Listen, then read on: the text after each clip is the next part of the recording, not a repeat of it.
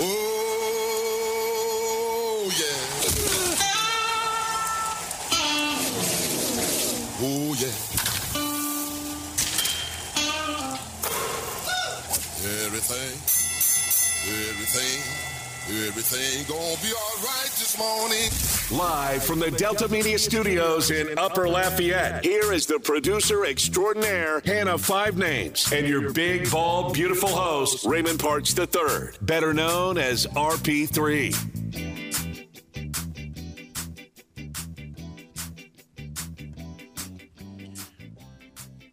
The Raging Cajuns get back on track on the road, cross the country without their starting quarterback, without their starting running back, and yet still find a way to get the dub, snap the three game losing streak to improve to three and three overall on the season. Whew. Just what the doctor ordered. And now, when you look at this schedule for Coach Dez's team, winnable games against Arkansas State, winnable game against Southern Miss, winnable game against Georgia Southern still. Uh, three of their next four are winnable games. Could get right back into the mix of things for a bowl game. Good morning. Welcome to RP3 and Company. I'm your host, the big, bald, and beautiful one, Raymond Parks III. I'm joined by the producer extraordinaire, Miss Hannah Five Names. She's ready. She's ready to even up her series. 1 1 today. She's confident.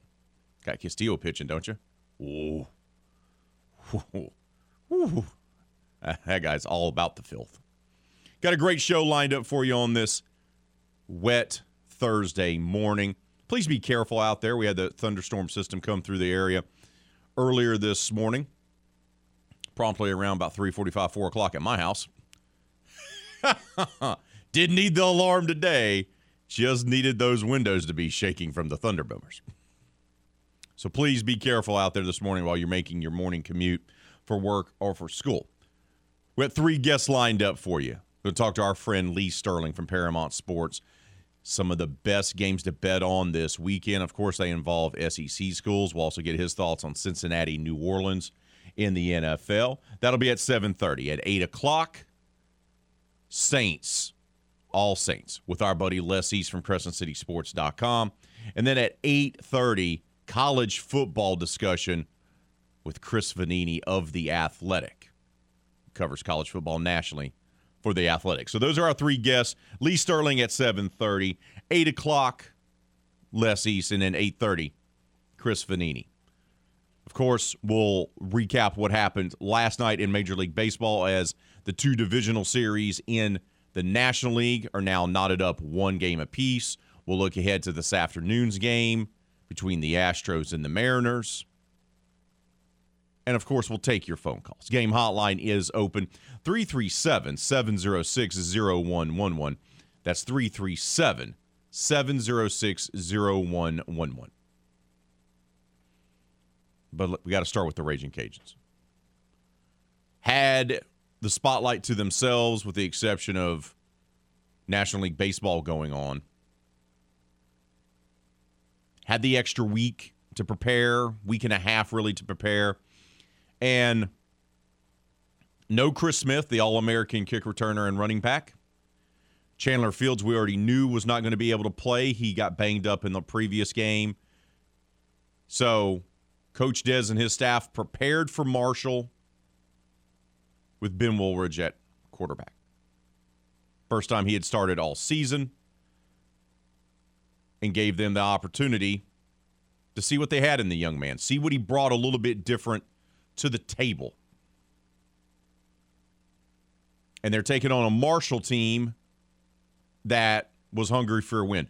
Not only because they were hosting a nationally televised game at their place, that's part of it not because they lost to the Cajuns in the bowl game, which they had, which was a very entertaining and competitive bowl game in the New Orleans Bowl, but also because they needed to get a dub. They had upset the Notre Dame Fighting Irish in South Bend earlier this season. It was a weekend where we had not one but two top 10 teams lose. But the Thundering Herd had struggled since. They were 3 and 2, had lost to Bowling Green, and were trying to avoid dropping to 3 and 3 overall. So it was a big game for them as well. The trajectory of their season could hinge on what happened last night. Just the same thing for the Louisiana Raging Cajuns. After starting the season 2 0, looking inconsistent but still getting the wins, the loss at Rice, the loss to open up conference play at ULM, then the loss to South Alabama. But the Cajuns get right. Despite being down their starting quarterback, starting running back, and having to go into one of the toughest places to play. We've been told this by people that cover college football that Huntington, West Virginia can be a immensely difficult place to go play a game. The Raging Cajuns say, no big deal. We got this. And they do so last night without even being able to run the ball effectively, especially early. They did not do a great job. Now, later on, they were able to lean on the running game, especially there in the fourth quarter, to put the game away. But it was a bit of a slugfest. 23 13 victory. UL gets the field goal early in the first quarter to get some points on the board, and they desperately needed it. But they get the field goal by Kinney. That puts them up 3 nothing. Then there's nothing. This is a low scoring, old fashioned slugfest. Two teams led by their defenses, and, and we talked about this all season long that the Raging Cajuns are led by their defense. That's what they are. Offense is a work in progress. Special teams, big question mark, except for the return game. Your returners are top notch, all Americans. But this team's led by its defense, and it showed last night. They held Marshall to a whopping seven points in the first half.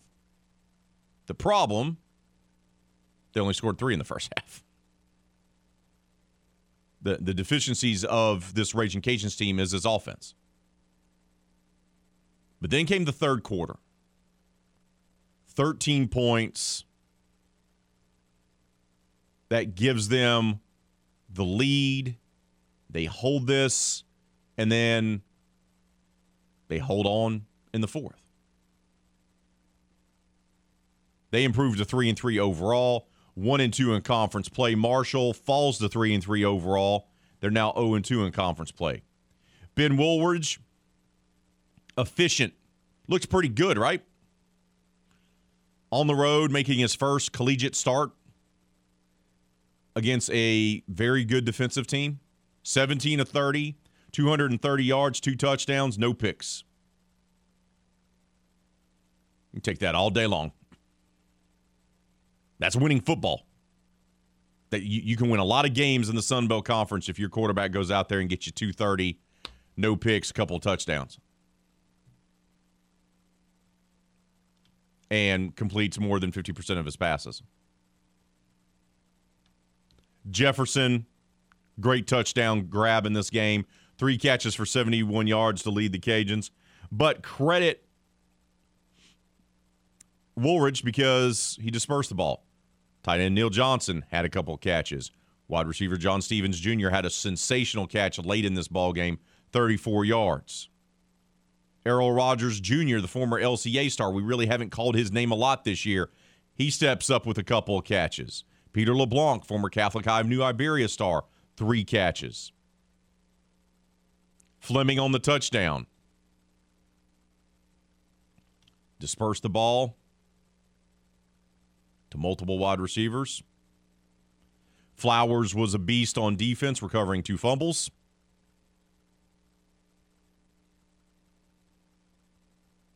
Defense, once again, Quibodeaux led the team in 14 tackles. Braylon Trahan, former Acadiana High star, 12 tackles, five of those solo. Chris Moncrief had a sack. He had 10 tackles. I mean, it was a total team effort here. Trahan also had the interception, which he was able to return for 25 yards. Total team effort. And you got great special teams play.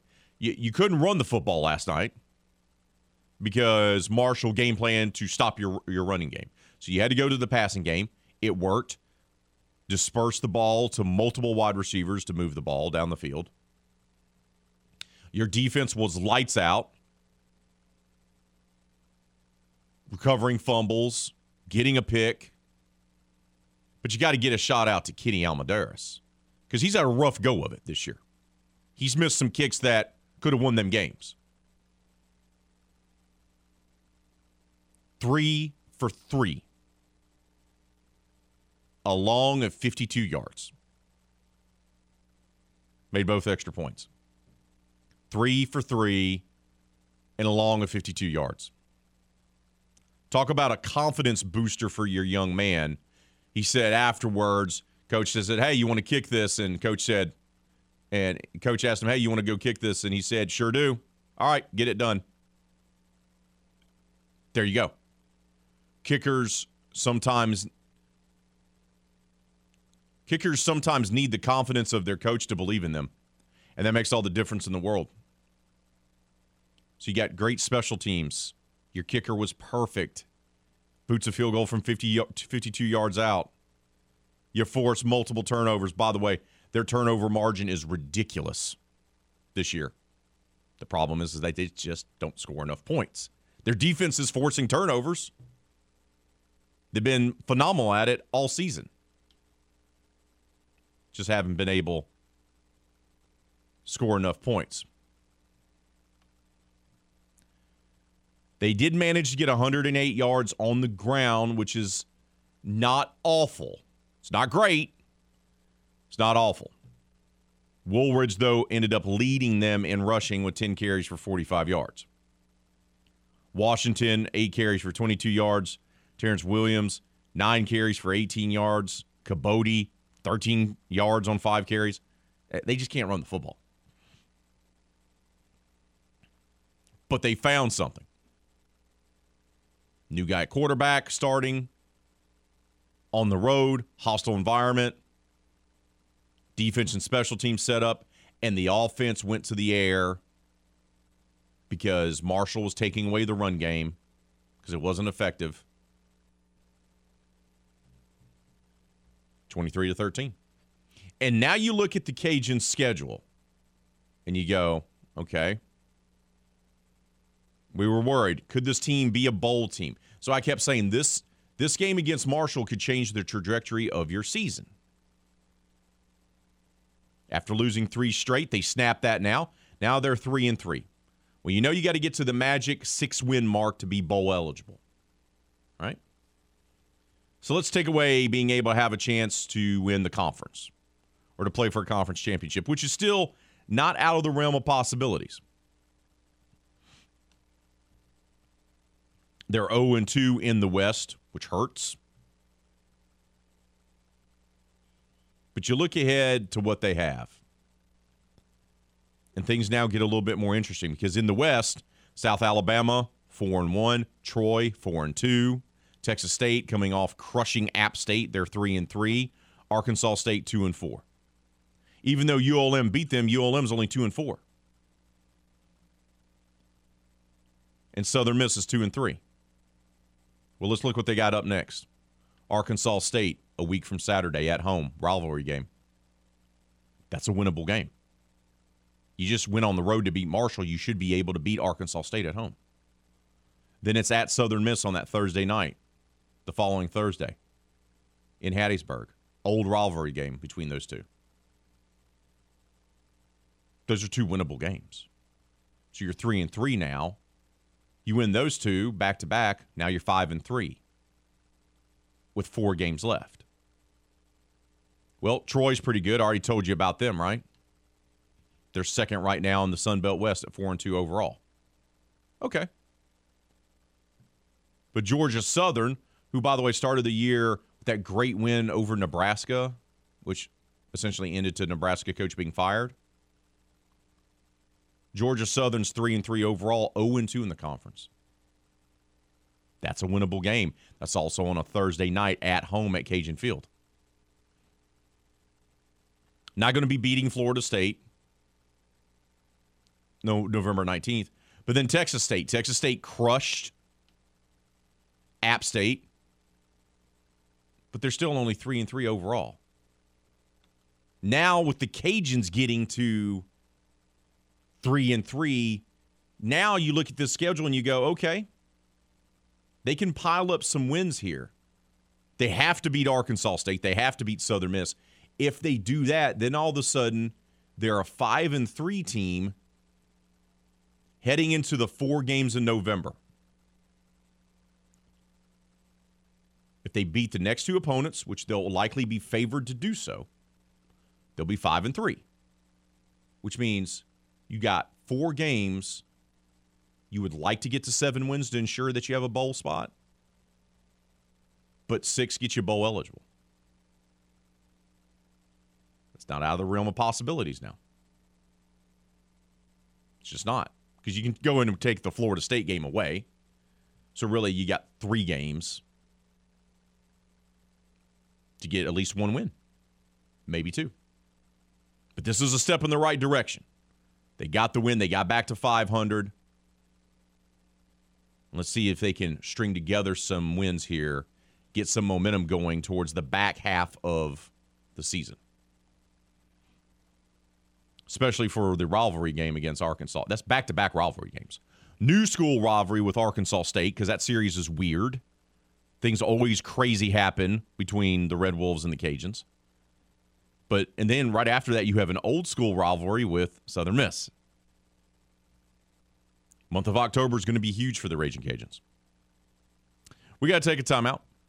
When we return here in RP3 and Company, we'll hear from those Cajuns after last night's win, which was delayed by lightning. Nothing like a good old fashioned weather delay. Maybe the Cajuns should be in more lightning delays because when that happens, they come out and they look really good after the delay. Can we can we get Dr. Bryan Maggard just to orchestrate something like that for the Arkansas State game? Some faux lightning, something like that. We'll hear from the Cajuns themselves coming up next. You're listening to the game. Southwest Louisiana Sports Station, in your home for the LSU Tigers and Houston Astros. We love talking about sports. Yeah. You love listening to sports. Yep. Sounds like we were meant to be together, or at least friends with benefits. Aren't you glad you found us?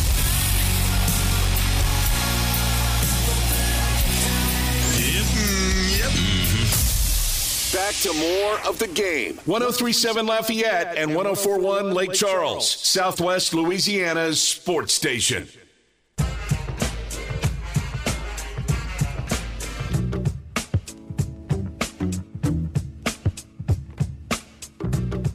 You know, I, am really proud of our team tonight. Um, you know, we've we've gone we had three weeks in a row where we went out there and just felt like we left something out there, and um, this week, just the work that they did leading up to this thing, and just the belief that they have in each other, um, even when things weren't great. We played team football tonight, and defensively provide us a spark in the second half, and offensively, kind of what we've been waiting for all year was we took advantage of some of those, and uh, you know, just you know, proud of the grit and the determination in this team, and you know what, sometimes you win them and they're not very pretty and that's okay. Um, but right there you know the way we finished that game um, really proud of this team and um, you know just excited for them. Coach Dez talking afterwards as his team got a much needed win, snapping a three game losing streak as they went on the road to Huntington, West Virginia, and took down the Marshall Thundering Herd to improve to three and three on the season. I've said this before. It doesn't really matter if it looks good. Right?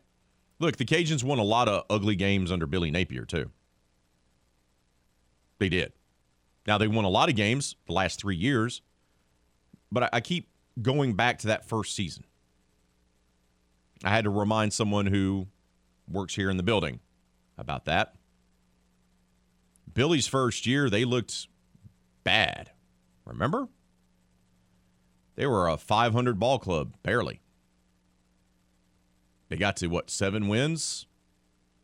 The West was down that year. They got to play for the cha- uh, conference championship. Got smacked around a little bit by App State and then got smacked around by Tulane in the bowl game. Remember?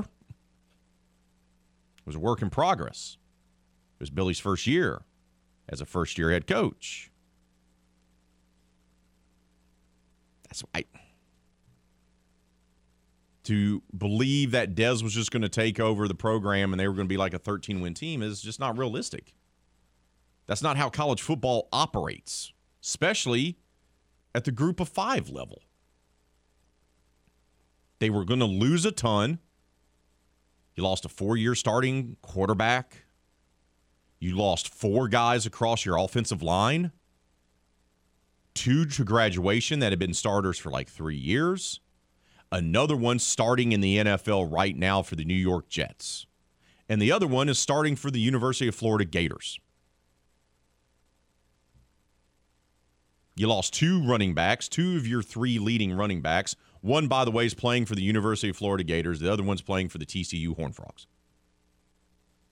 in what realm of possibility did you believe that this team was just going to keep rolling and be a 10 to 11 win team? That's a huge talent exodus. Two starting caliber running backs gone. Four offensive linemen gone. One of them starting in the SEC, the other one starting in the NFL. Oh, and the leadership and the experience that comes with having a guy start at quarterback for four years. And some Raging Cajun fans were like, well, I can't believe they're struggling. Yeah, they're going to struggle. It's going to be an adjustment year. It's Coach Dez's first year at the helm of the program. Sure enough, they've been leaning on their defense. Now they finally made a change at quarterback. I don't believe they're going back. It's not a knock on Chandler Fields. I like Chandler. I've had no problem dealing with the young man over the years. But this offense looked pretty good with Ben Wooldridge at the helm, and he had a week and a half of reps. You go on the road, no turnovers by Ben, completes a little bit more than 50% of his passes, over 200 yards passing. They tried to stop the run. He was able to pick them apart. Winning formula. What you saw last night was not the prettiest game, but what you saw last night from the Cajuns can work for them to continue winning football games. Once again, Billy's first year was not pretty to watch at times. Heck, there was games even when they were winning 10, 11, 12 games a year that weren't pretty to watch. but an ugly win is still a win. And if you can get a quarterback to not turn over the ball, to get you roughly 220 to 250 yards passing and a couple scores a game, and he doesn't turn the ball over, and your defense plays the way that it does, and now you got Kenny back on track, three field goals, out of three attempts, including one from 52 yards out on the road. Now his confidence is going to be sky high. So, oh, I got a confident kicker, a great defense, and a quarterback that doesn't turn over the football. You're going to win a lot of football games that way. And, and look, oh, it's the halfway point of the season, and they're starting to play better football. Remember, they, they played well against South Alabama, just lost. Remember, we talked about that? And, and now they got to win. It's funny how that works. It's funny how that works sometimes. Ben Wooldridge, very efficient, played very well.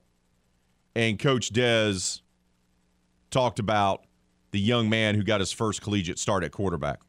Ben willed us to win tonight. Um, you know, he, that was one of the gutsiest performances. You know, to go out there, he threw the ball really well um, when he had some time in there. And listen, I mean, they're good up front. You know, uh, we played them last year, and and those guys are back and they've reloaded. They've got better players now, I think, than they did last year. A lot of those guys are a year older. Um, and he made some really good throws when we needed them. Um, he played his tail off, and you know he's just he is just a competitor, and he willed this team to win. And uh, you know that's what you got to have. Sometimes you got to have a guy pulling the trigger that is going to go out there and do whatever it takes to find a way to win. And he did, and he completed passes to the tight ends and wide receivers. He was very diverse in their passing attack, and it worked. And he was efficient. And that's what you want. And I think they got their guy now moving forward. Defense was outstanding. You hold the Thundering Herd to only 13 points in this ball game at their place. Huh. Give it up for the defensive performance, and Coach Des did exactly that afterwards. Yeah, you know, I mean, they they run the football really well, um, and they've done it every game this year. Um, so for us, you know, we knew that it was they're going to chip away at it, and they don't go away from it. They're going to keep doing it, and um, and you saw that tonight, right? They they just kind of stay with it um, until they get one to pop. The running back is really really good. Offensive line wise, I think they've gotten a lot better.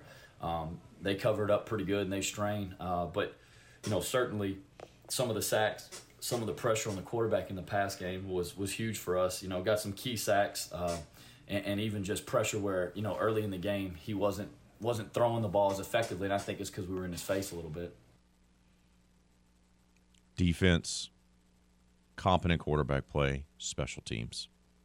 There's your formula. Now, can we get the lightning delay to be a new permanent thing? Because the last time there was a lightning delay, that would have been against that was what Eastern Michigan in that game. We had the lightning delay for like an hour, and uh, I, I tell you, he's a big lightning delay fan. Kevin Footy expressed that on, on social media last night. That's, that's sarcasm, but they came out and played like gangbusters after the lightning delay against Eastern Michigan. They did so again last night, and of course, Des had a little fun with that. I don't know. Eric Truel told us he was praying to get rid of the fans, and he said the weather delay was God's way of doing it. So you know we'll take it. Uh, no, I mean you know we, we sat in the locker room, and, and you know the thing we talked about was listen, this is either an advantage or it's a disadvantage, however you take it. And we've been there before, um, and we played really well after a lightning delay. Um, so I think for our kids, it was kind of like, all right, well let's let's just go duplicate what we've already done. Um, you know, sometimes I mean, when you've been there already, you just kind of go out there and just say, all right, well, let's just let's just go do it again. And so for our kids, I mean, they just they handle adversity well. They do. Um, and tonight, you know, that was a long halftime. We went out, had to come back up, all that stuff, and uh, I just I just was really I was just really pleased with their response to all that stuff. Really pleased with the response, and as he should be. Look, the win last night doesn't cure all the ails for the Cajuns. Still got to figure out how to run the ball more effectively. Right? Still got to figure out how to put up some more points. Defense is going to lead you. And and the schedule isn't easy, right? Arkansas State is a winnable game. Southern Miss is a winnable game. Troy, that's going to be a dogfight. But Georgia Southern's a winnable game. The the Sun Belt is topsy turvy this year. It just is. You have a couple teams that are undefeated in the East, but everyone else is three losses, two or three losses in conference play. So everything could be still in front of the Cajuns. So we'll see. We'll see if they can build on this momentum. Now they'll have a couple extra days to prepare for their game on Saturday versus Arkansas State, a week from Saturday. Cajuns leads us to our poll question of the day. How confident are you that the Raging Cajuns have turned a corner? Very confident, just confident, or not confident? Go vote on that. Leave your thoughts on Facebook and Twitter, and we'll share it throughout today's show. But we got to take a timeout. When we return here on RP3 and Company, well, we'll shift gears a little bit. Talk a little New Orleans Saints football as well as they're gearing up to take on the Cincinnati Bengals. Joe Burrow, Ja'Marr Chase come to town. That'll be coming up next right here on the game. Southwest Louisiana Sports Station and your home for the LSU Tigers and Houston Astros. RP3 is the epitome of a high roller, constantly making large bets. But by doing that, the minimum bet is a dollar for a win, a dollar for a place, a dollar for a show. So it's essentially a $3 bet. That netted me a cool $6.70. What? Okay, so he's not a risk taker. He's your best bet for sports talk. 19. Hit me. 20. Hit me. 21. Hit me. 22. Now back to more RP3 and Company on the game. 1037 Lafayette and 1041 Lake Charles, Southwest Louisiana's sports station.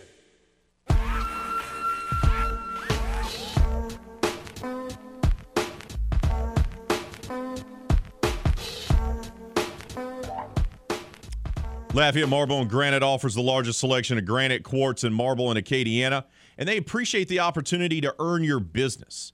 As you've heard me tell you before, Chris and his team over at LMG, they provide more than show-stopping marble countertops for your kitchens, your bathrooms, and your man caves.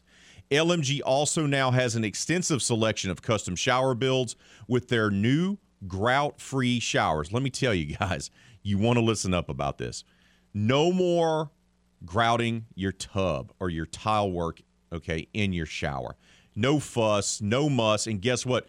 No stinky odor after a few years. You don't have to worry about the maintenance of dealing with the grout in your shower anymore. Make sure to visit their website, lmgelite.com, to learn more about all the sensational services and tremendous products that they have to offer.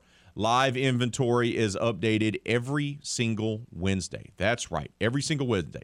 So visit lmgelite.com or stop by their soon to be renovated showroom located right there on I 49 North across from Hub City Ford, Lafayette Marble and Granite. They're looking to earn your business, and trust me, earn it, they will.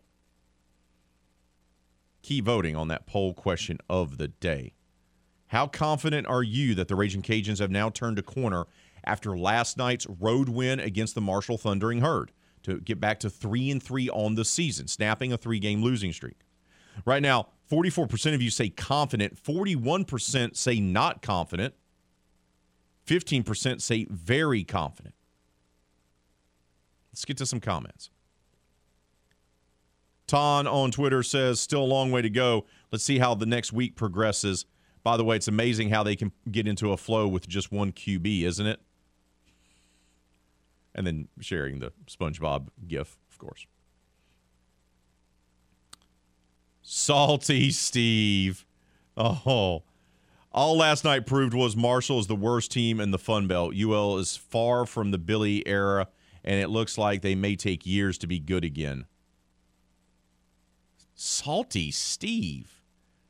Uh, Steve, you do realize the first era of the Billy Napier era, first year, it, they were barely 500. Remember? I, I just, I, I just want to make sure pe- pe- people tend to forget things. They get a little forgetful. They, they, they have short-term memory, so to speak. They, they don't remember the team struggling mightily that first year. No, no, we, we all forgot about that, huh? All forgot about that. Ton, of course, says, I love your comments with the guy dumping salt gif. Derek says, What? Years? You're exaggerating. Exaggerating for effect. Oh, salty Steve. People love bagging on Coach Dez, man. Mr. Green says they haven't turned the corner yet, but they're peeking around it. Still have work to do, but marked improvement all around. Do you think they go back to two quarterbacks? I hope not. I don't think they do. I think Chandler getting injured, them being forced to use Ben, them winning on the road. Now Dez can transition and go, look, this is our guy. We were able to win. The team kind of found something a little bit here. I, you know, it sucks for Chandler, but Chandler's going to be our number two. Ben's going to be the number one. That's how it should go. That's how it should go. But we know how loyal Coach Dez is, but that's what should happen here. And then you could say, well, Chandler's not going to be quite 100% for the Arkansas State game. Ben gets another. Look, definitely for sure, if Chandler can't go and Ben starts against Ark State a week from Saturday at the Cajun Field and they win, that's done. It's done. It's going to be Ben's job moving forward because you can't afford to keep playing around with a guy coming in for every three series, right? Every third series. You can't do that, especially if you're trying to fight to get back into the Sun Belt West race or to get bowl eligible. You can't be messing around. You just can't. Ralph on Twitter says, seriously, though, I'm more optimistic, if not confident, but I saw a coach that displayed much more confidence. And yes, please stay with one quarterback unless Taysom Hill walks on. John Paul Cajun Daddy says, I would say that last night I saw a team with an identity. That defense stepped up last night and the offense was consistent and had long, effective drives. And Ben was protected on passes. That's something that we haven't touched on. I'm glad John Paul brought it up. Two things. That looked like a Raging Cajuns football team last night, didn't it? That was the best they've looked in a game so far this year. They looked like they had an identity. We're going to play tough defense. We're going to have very good special teams. And we're going to have competent, consistent play at quarterback. Now, you would still like them to run the football better. This is not a perfect team. And I'll say it again this team is going to win some ugly games. It's not going to be pretty. Not, not even by any stretch of the imagination are they going to look pretty in the back half of their schedule. You're going to be like, ugh. But this is a transition year. See how things are transitioning and not looking as pretty as you'd like them at LSU or at McNeese. Look at any job in the country. Hey, how's the transition going at Oklahoma, by the way? Boomer Sooner doing really good changing coaches? After their last coach left for another job and took some of their best players with him to USC? How's a program like Oklahoma with all its resources and tradition, how's it faring? Oh, that's right. They're 0 3 in Big 12. And y'all want to be bagging on Coach Des for making a transition at a place with less resources and far less talent. First years are always tough. Always tough. Always tough. It, the history of the game will tell you that. Look around. How's it going in Miami with their new head coach? Huh? Uh, yeah, there we go. Oklahoma. Uh, uh, there you go. I, I, give you big name programs. It's tough. It hasn't been pretty for Billy Napier at Florida. By the way, they're four and two. They've had inconsistent quarterback play, haven't they? Yeah, there you go. Just saying. Last night's game finally looked like the Cajuns looked like they are finding their identity. They still have plenty to work to do. So saying, "Hey, I'm I'm a little bit more confident, but not you know, I'm a little bit more optimistic, but not confident," like Ralph said. You can take that all day long. I agree. This team still has stuff to work on. Got to figure out how to run the ball more effectively. Now, they did late. They pounded the rock. They ate up clock late in this game. They were able to lean on their running game a little bit there. But you got to be able to run the football more effectively. Just have to. That's something that you got to work on. Ralph also says, being a football nerd, I felt the Cajuns had hit a sour patch with their kids. And after last night's Laffy Taffy, if a win, I'm confident now, but check with me later. Oh, that is beautiful. Ralph went back to yesterday's poll question of the day. Bravo, sir. Dat Cajun says one win after losing several straight doesn't mean you turned the corner. One game isn't even a winning streak. but you got to get the win to be able to start turning a corner, don't you? I mean, we could argue about the semantics there. But it's fair. You want to have buyers, you know, you, you want to be buyer beware here, right? Okay. You, you want to be a little hesitant, want to be cautious. Sure. All right. Darren on Twitter says, you know exactly what they are a great defensive team with a sketchy offense. We've seen teams win like that before. The key to winning like that is playing mistake free and not committing stupid penalties, killing your drives, and giving the other team points. Darren, who's the number one Raging Cajun fan of RP3 and Company, is correct. And then, yeah, they kept saying Trey's last name wrong again. Yeah, yeah. Look, the, the, the national guys they, they struggle with those those names from from Louisiana. Is it? Is yeah. I, I was surprised that they struggled with his name. Darren says, "Do y'all think we can see Lejeune in the Wildcat more often?" That's intriguing too because they they they pulled that out of their hat last night too, right? That could work once again. Getting some confidence here JPK, the OD, says getting there. They finally have decided on a QB. The defense is as solid as it ever has been. We just need to find a running game. That will be dependent on the O line coming around. I, I agree. The, the missing piece for the Cajuns, Ben looks like to be a competent quarterback. He doesn't look great. But once again, you don't need great quarterback play to win a bunch of games. They have a great defense. Special teams can kind of come into fold here. You have Kenny now being more confident. Well, now you got two of the three phases that you're really good at. Offense could help out greatly if they could run the football just a little bit better.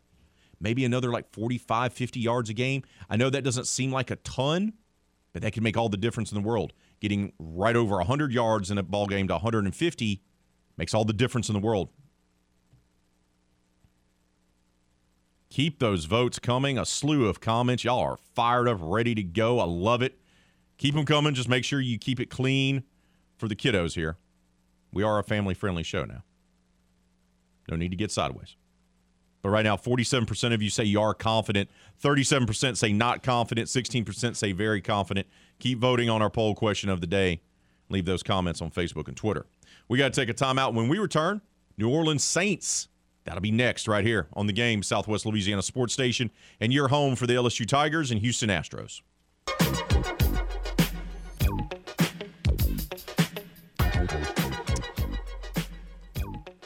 Uh, New Orleans Saints gearing up for the Cincinnati Bengals. Finally, they snapped their losing skid to, against the Seattle Seahawks, and now they're trying to take on a fellow two and three team Sunday midday noon kickoff inside the Caesars Superdome. And Cam Jordan, the longtime veteran, star captain of the defense, on what makes Joey B, that's right, Joe Burrow, so special. He's able to make those deep throws. He's able to put you know the ball on money. Um, he's he has great pocket presence. Um, in, in, a, in a league of more rollout play action, boot, running backs if you're over Atlanta uh, type quarterbacks. You know, you have a guy who's getting shifty in the pocket and out there throwing that thing at a high clip. He is immensely, immensely shifty and deceivingly so. And you know about the arm talent with Joe Burrow. And, you know, what about the potential of a lot of LSU Saints fans wearing Joe Burrow or Cincinnati Bengals jerseys instead of Saints jerseys on Sunday? Everything that we do for dome for dome field advantage, I think that's exactly where we need to be. Um, they come in, and it's great that you support your local, you know, your local college. You love to see that people are excelling in the league. At the same time, there's going to be just as many Jarvis and Tyrann Mathieu jerseys. You know, we're gonna rock it out, and we're gonna know that you know the fans showed up like they did last week. We're gonna be a phenomenal place this week. There it is. There it is. Cam saying all the right things. And what is that? Wow, we got our LSU guys too. I like that. Hour number one has come to a close. Hour number two coming up right here on the game. Southwest Louisiana Sports Station, your home for the LSU Tigers and Houston Astros. Oh, yeah. Oh, yeah. Everything, everything, everything gonna be all right this morning. Live from the Delta Media Studios in Upper Lafayette, here is the producer extraordinaire, Hannah Five Names, and your big, bald, beautiful host, Raymond Parks III, better known as RP3.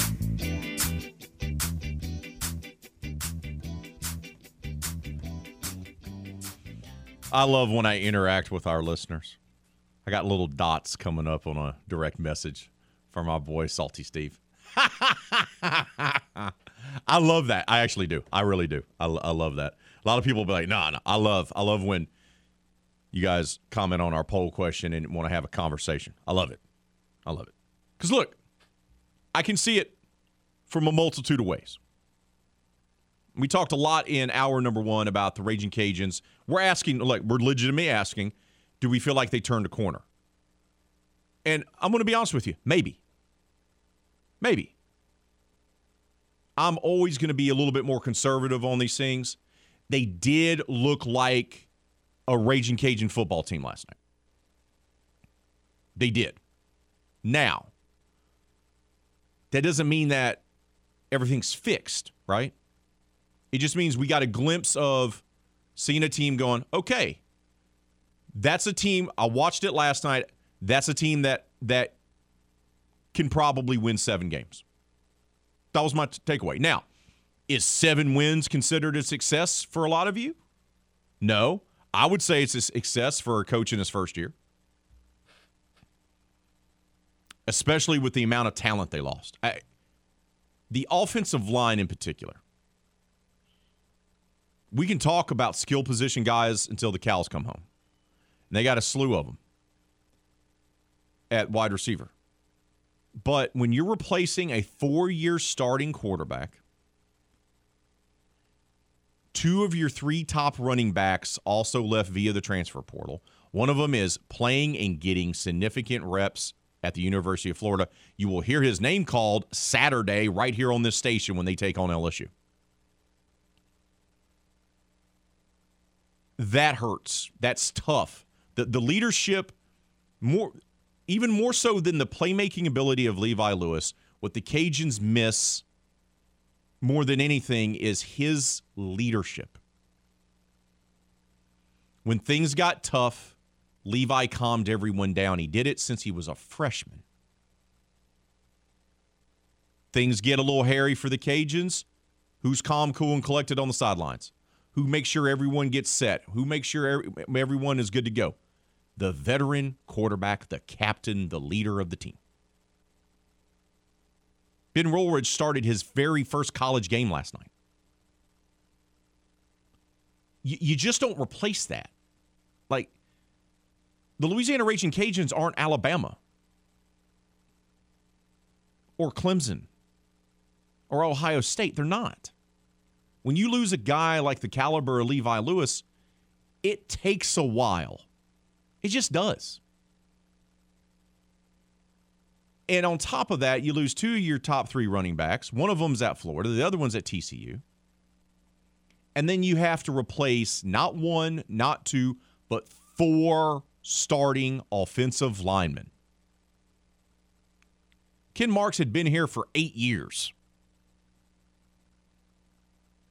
Gone.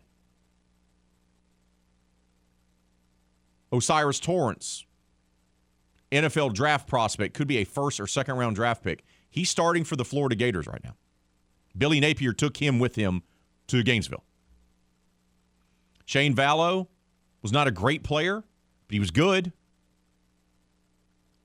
Local kid, Comeaux High, graduated. And your starting right tackle for the last two years, by the way, is starting at tackle in the NFL. For a program the size of UL, with the resources that they have, when you lose that amount of talent, you're lucky that you're going to be a 500 ball club. So if Coach Des and his staff coach them up and they get to over 500, they become a seven win team and get into a bowl game, that's a wildly successful season because you can't show me another program in the group of five, group of five, that can turn around and lose four starting offensive linemen, losing two of their starting running backs, and losing a four year starter at quarterback and, and, and don't miss a beat. Doesn't work that way. That's not how college football works. It's especially not how college football works at the group of five level. Do I know if Coach Des is going to be a great coach? I have no idea. I didn't think Billy Napier was a great coach his first year because it was his first year. Guys learn on the job just like you do and I do. This is the thing that we always get twisted. Well, I, I got people in my DMs, I got people texting me this whole season. Oh, Brian Kelly, garbage. Coach Dez, garbage. Uh, Gary Goff, garbage. Uh, they're all terrible. They're all in their first year at their new place. First years are transition years. They always have been, they always will be. The greatest of all time, Nick Saban, in his first year at Alabama. Do you remember them losing to UL Monroe? Do you remember them? The best they could do was playing in the Independence Bowl in the dump that is the stadium in Shreveport. The man revered to as the GOAT. His first year at Alabama, lost to ULM, and the best they could do was play in the Independence Bowl. And that man's considered the greatest of all time as a coach. Billy Napier, a Saban disciple, when he took over, let me give you a bit of a refresher course. They started off the year one and three, beat Grambling, lost at Mississippi State, lost at home to at then a not very good Coastal Carolina team, by the way. A game they gave away. They gave that game away. If you remember, I'll take you back four years here because we all have short term memories these days. That was not a good Coastal Carolina team. Cajuns lost to them at home in Cajun Field, 30 to 28. Now, the two money games you can't really count, right? Okay, because they got a paycheck. All right. They beat Texas State, New Mexico State. They lose to App State. They win a crazy shootout versus Arkansas State. They they beat Arkansas State rather. They lose to Troy. They finish strong by beating Georgia State, South Alabama, and needing a last second field goal to beat ULM at Malone Stadium. That was a 31 to 28 game. And then they lose to App State in the championship game, the first one for the Sun Belt, and then they get crushed by Tulane in the bowl game. 7 and 7. No one, and I mean no one, because I covered the team from start to finish before I got here at the station.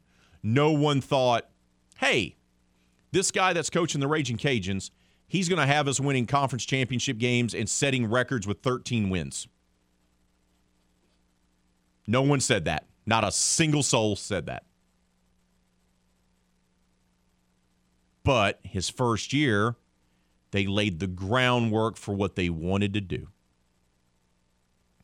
And then they built upon that and made strides the next year and the next year and the next year. Is Coach Dez going to be Billy Napier? No, there's only one Billy Napier. But can Coach Dez coach this team and have them be a bowl team year after year and have them do well? Maybe. I don't know. But I'm not jumping to the conclusion that the guy can coach or can't coach. That's foolish. It's foolish. Same thing with Brian Kelly. You don't know. I see the LSU Tigers play, they look to be more organized. The talent is not there. You got to give them time to build. We're so impatient these days. We're so impatient.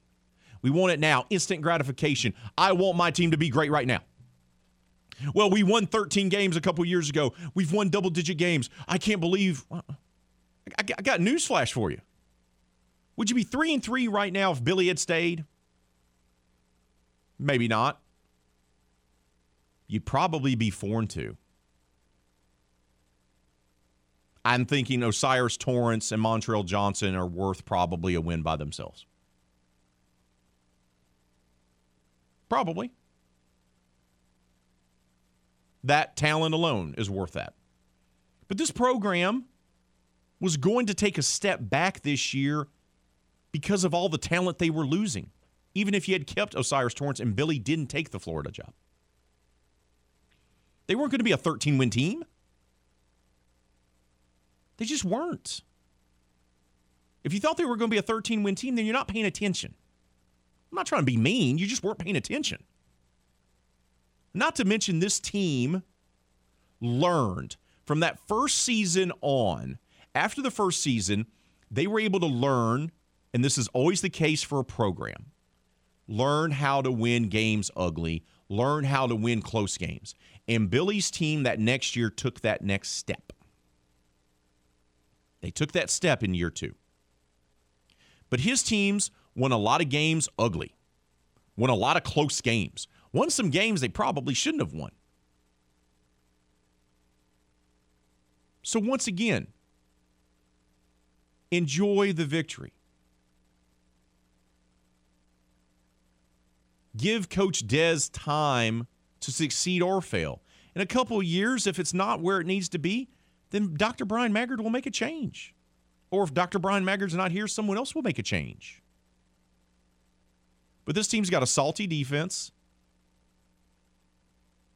They played great special teams last night. Can they keep that going? That would be helpful. And they have a chance now to get back into bowl contention. Once again, they could get to six wins. They heck, they could even get to seven wins and still not get to a bowl game because other teams out of the conference already took those spots. But you gotta be patient, man. I know it's difficult to do.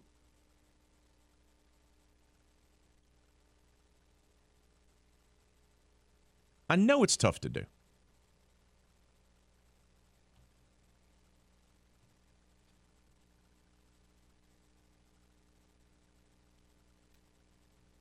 I know it's tough to do. And yes, check out Kansas. You're right. You're right. Let's check out Kansas Jayhawks, shall we? They're doing well as well. Lost their first game over the weekend. Right? They're doing well. Let's do that because Steve wants to have a connection. And Steve, I'm not loyal to UL. I didn't go to UL. My family didn't go to UL. I have nothing, I have no loyalty to UL. I'm just stating facts. How can you make a judgment on a coach six games into a season? How can you do it? How is that being, I don't know, responsible? Is, is that what we're doing now? Because after six games at Alabama, Nick Saban should have been run off. After six games, Billy's first season, you, you want you would want to run him off. Is that is that what we're doing? Six games into a, a season? I I don't think so. I don't think that's how it should be. But that's me. I think that's ludicrous. I think you're putting yourself at a disadvantage. By the way, yes, Kansas is having a great year. Also, Steve, Lance Leipold, who has had a tremendous career as a head coach in numerous different locations, and he's turned around the Kansas Jayhawks, have them nationally ranked. Absolutely. Great coach, won a ton of national championships at Wisconsin Whitewater. Before then, he was an assistant at Nebraska. Could be the guy to take over there as well. You know what Lance Leipold was at his first year in, in Kansas, taking over for Les Miles? They were 2 and 10, 1 and 8 in the Big 12. This year they're 5 and 1, 2 and 1 in the Big 12 and ranked in the top 25. You just made my argument for me. You just made my argument for me. Because if you would base it on someone's first season, then there's no way that you think Lance Leipold should have been allowed to come back next year because they went two and ten. That's awful. That's dreadful. You can consider that to be one of the worst seasons in the country. Oh, look what happened. Next year, they took a step. Five and one. Got to be patient, man. Y'all are not patient. Y'all are patient in your own lives. You want p- people to be patient with you, but you're not patient with your coaches. Come on now. Got to be equal. Got to take a timeout. Want to give us a holler? Call the game hotline 337 706 0111. That's 337 706 0111. You're listening to RP3 and Company right here on the game, Southwest Louisiana Sports Station, your home for the LSU Tigers and Houston Astros. Tune in every weekday at 8:15 a.m. and 3:15 p.m. for the LSU Sports Update, presented by Tibbs Trailers here on the game. 1037 Lafayette and 1041 Lake Charles, Southwest Louisiana's sports station.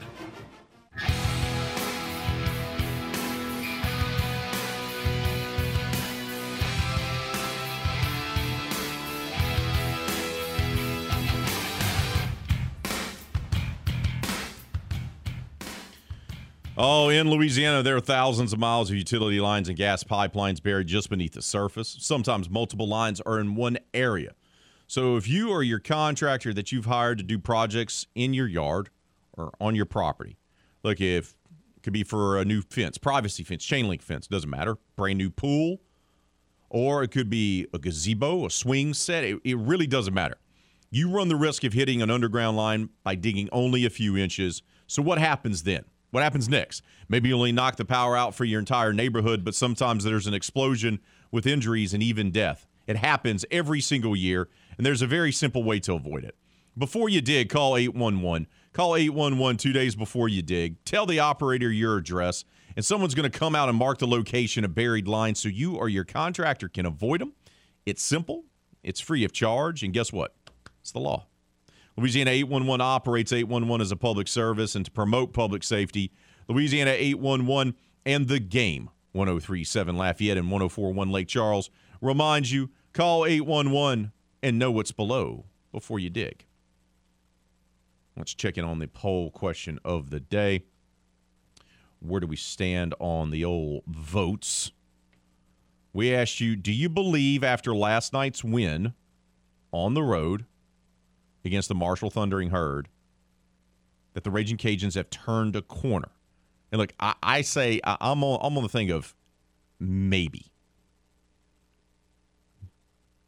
Maybe. It's not an option, right? So I, I'm going to say I'm confident. I feel like they turned a corner in that they're going to be playing better football than they had the first month of the season. Now, does that mean that's going to result in them kind of running the table here and getting a slew of victories? No. But I think they're going to play better. We started seeing them do that against South Alabama. They came up short. This time they were able to get the win over Marshall. A week from Saturday at home will be Arkansas State. The following Thursday will be Southern Miss. So they have an opportunity here to start building some momentum for the back half of the season. But how confident are you that the Cajuns have turned a corner?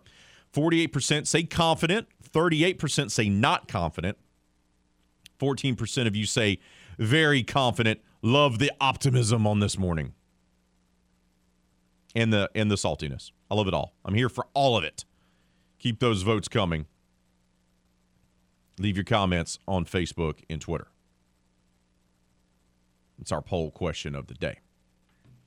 Well, we have a few minutes here before we bring on Lee Sterling from Paramount Sports to look at the betting lines for some marquee games this weekend. We got a ton of them in college football, as well as the Saints Bengals game.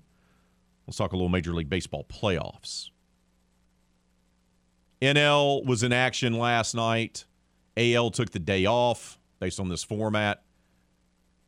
Braves game was delayed by weather because why not? But it didn't matter. Braves go out there and get themselves the dub as they shut out the Phillies to even the series 1 1. The nightcap, Padres. They jump out on the Dodgers and then they hold on for a 5 3 victory. Good fight there for the Padres for San Diego to prove that they're just not going to roll right over against the machine that is the Los Angeles Dodgers. Braves, look, the Bats finally woke up after the sleepwalking performance they did early against uh, the Phillies in game one. It was good to actually see their bats actually go, hey, we can hit the ball. Now, scary moment in the game. Ronald Acuna gets hit on his hands. So don't we're not going to know his status for the rest of this series. A little bit of a scary moment there because Wheeler hit him right on his hands. But the Braves do pull out the 3 nothing victory. Wright out duels Wheeler as the Braves even up the National League Divisional Series against their NL East division rival. Now, for the Braves, they lost game one of the NLDS last year. So they've been in this position before. And we've talked a lot about this when we talk about the Houston Astros of being in every type of environment, right? Being in every type of scenario where you you've you've experienced it, so you're not intimidated by it. You're not overwhelmed by the fact that you dropped a game. Astros are the same way. But Wright was really good for Atlanta.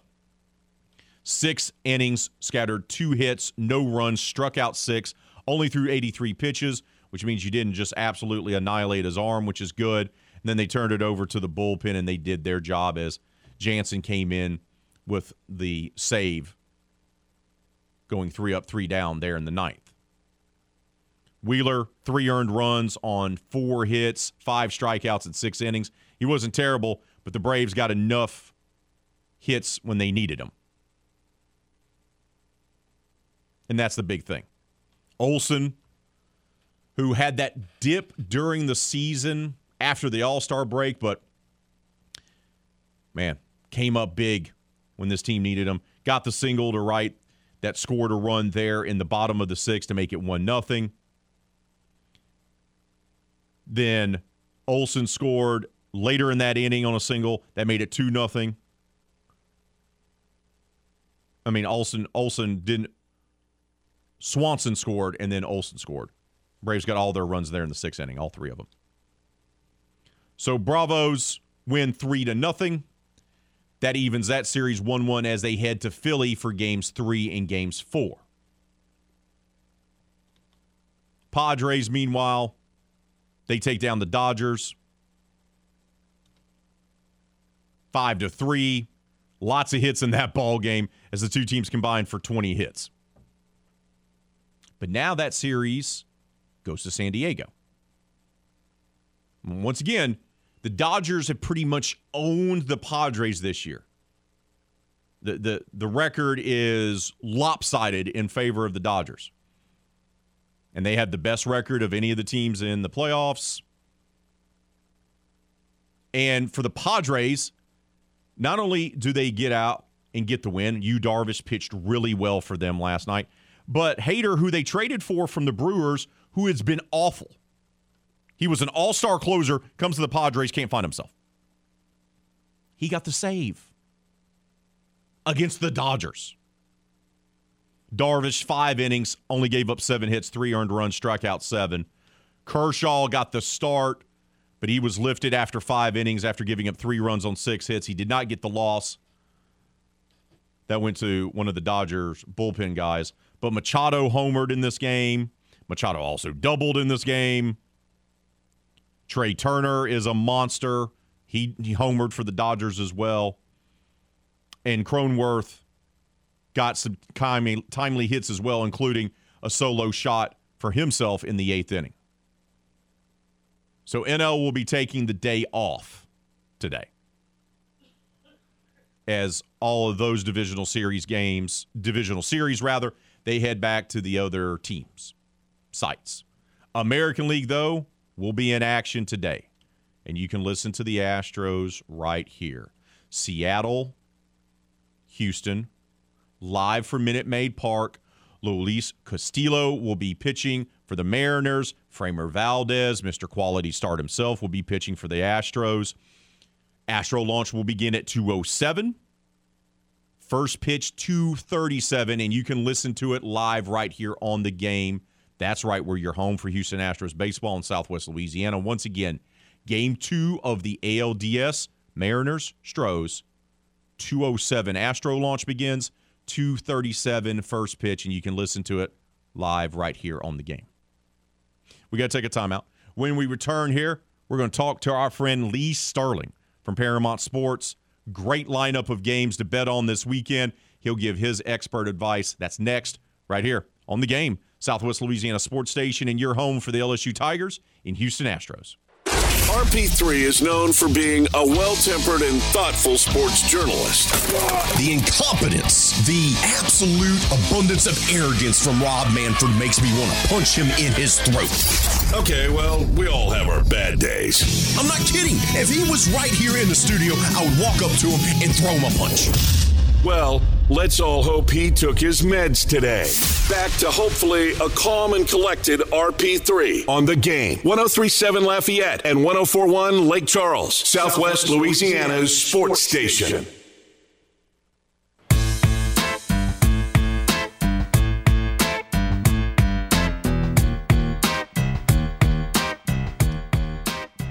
I, sa- I sound really angry in that. In that.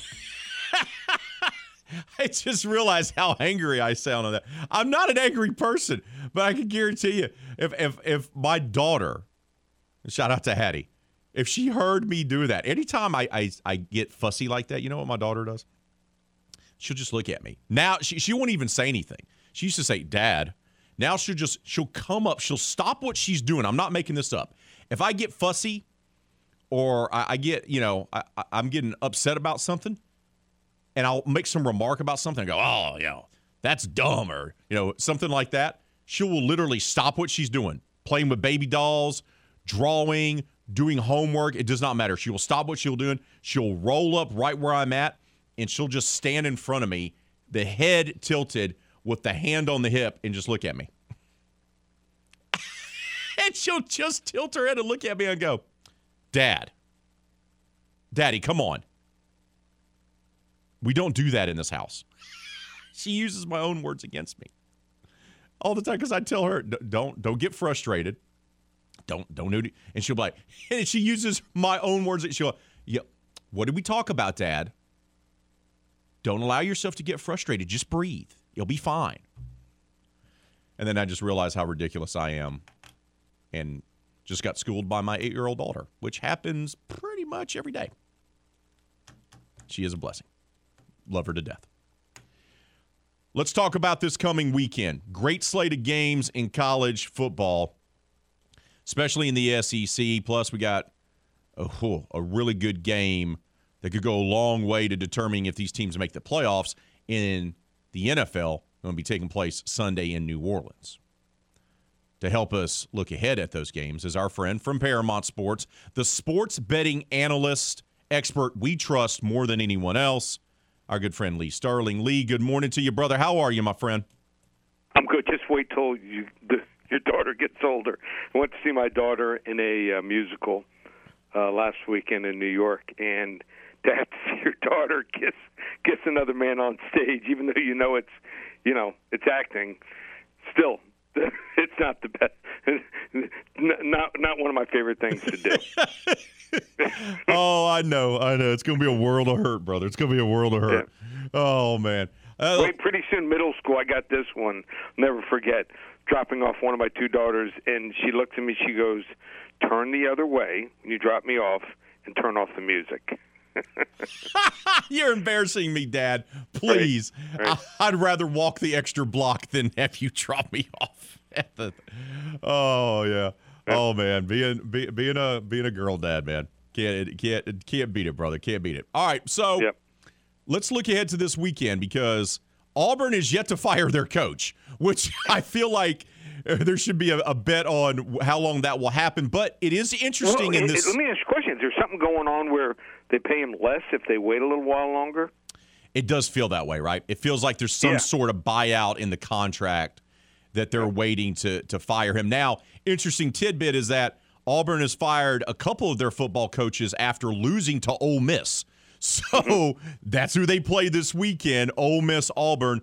The spread is 14. I really like what I'm seeing from Lane Kiffin's team. They were running the football like a service academy, but now they got their quarterback who's out there throwing dimes.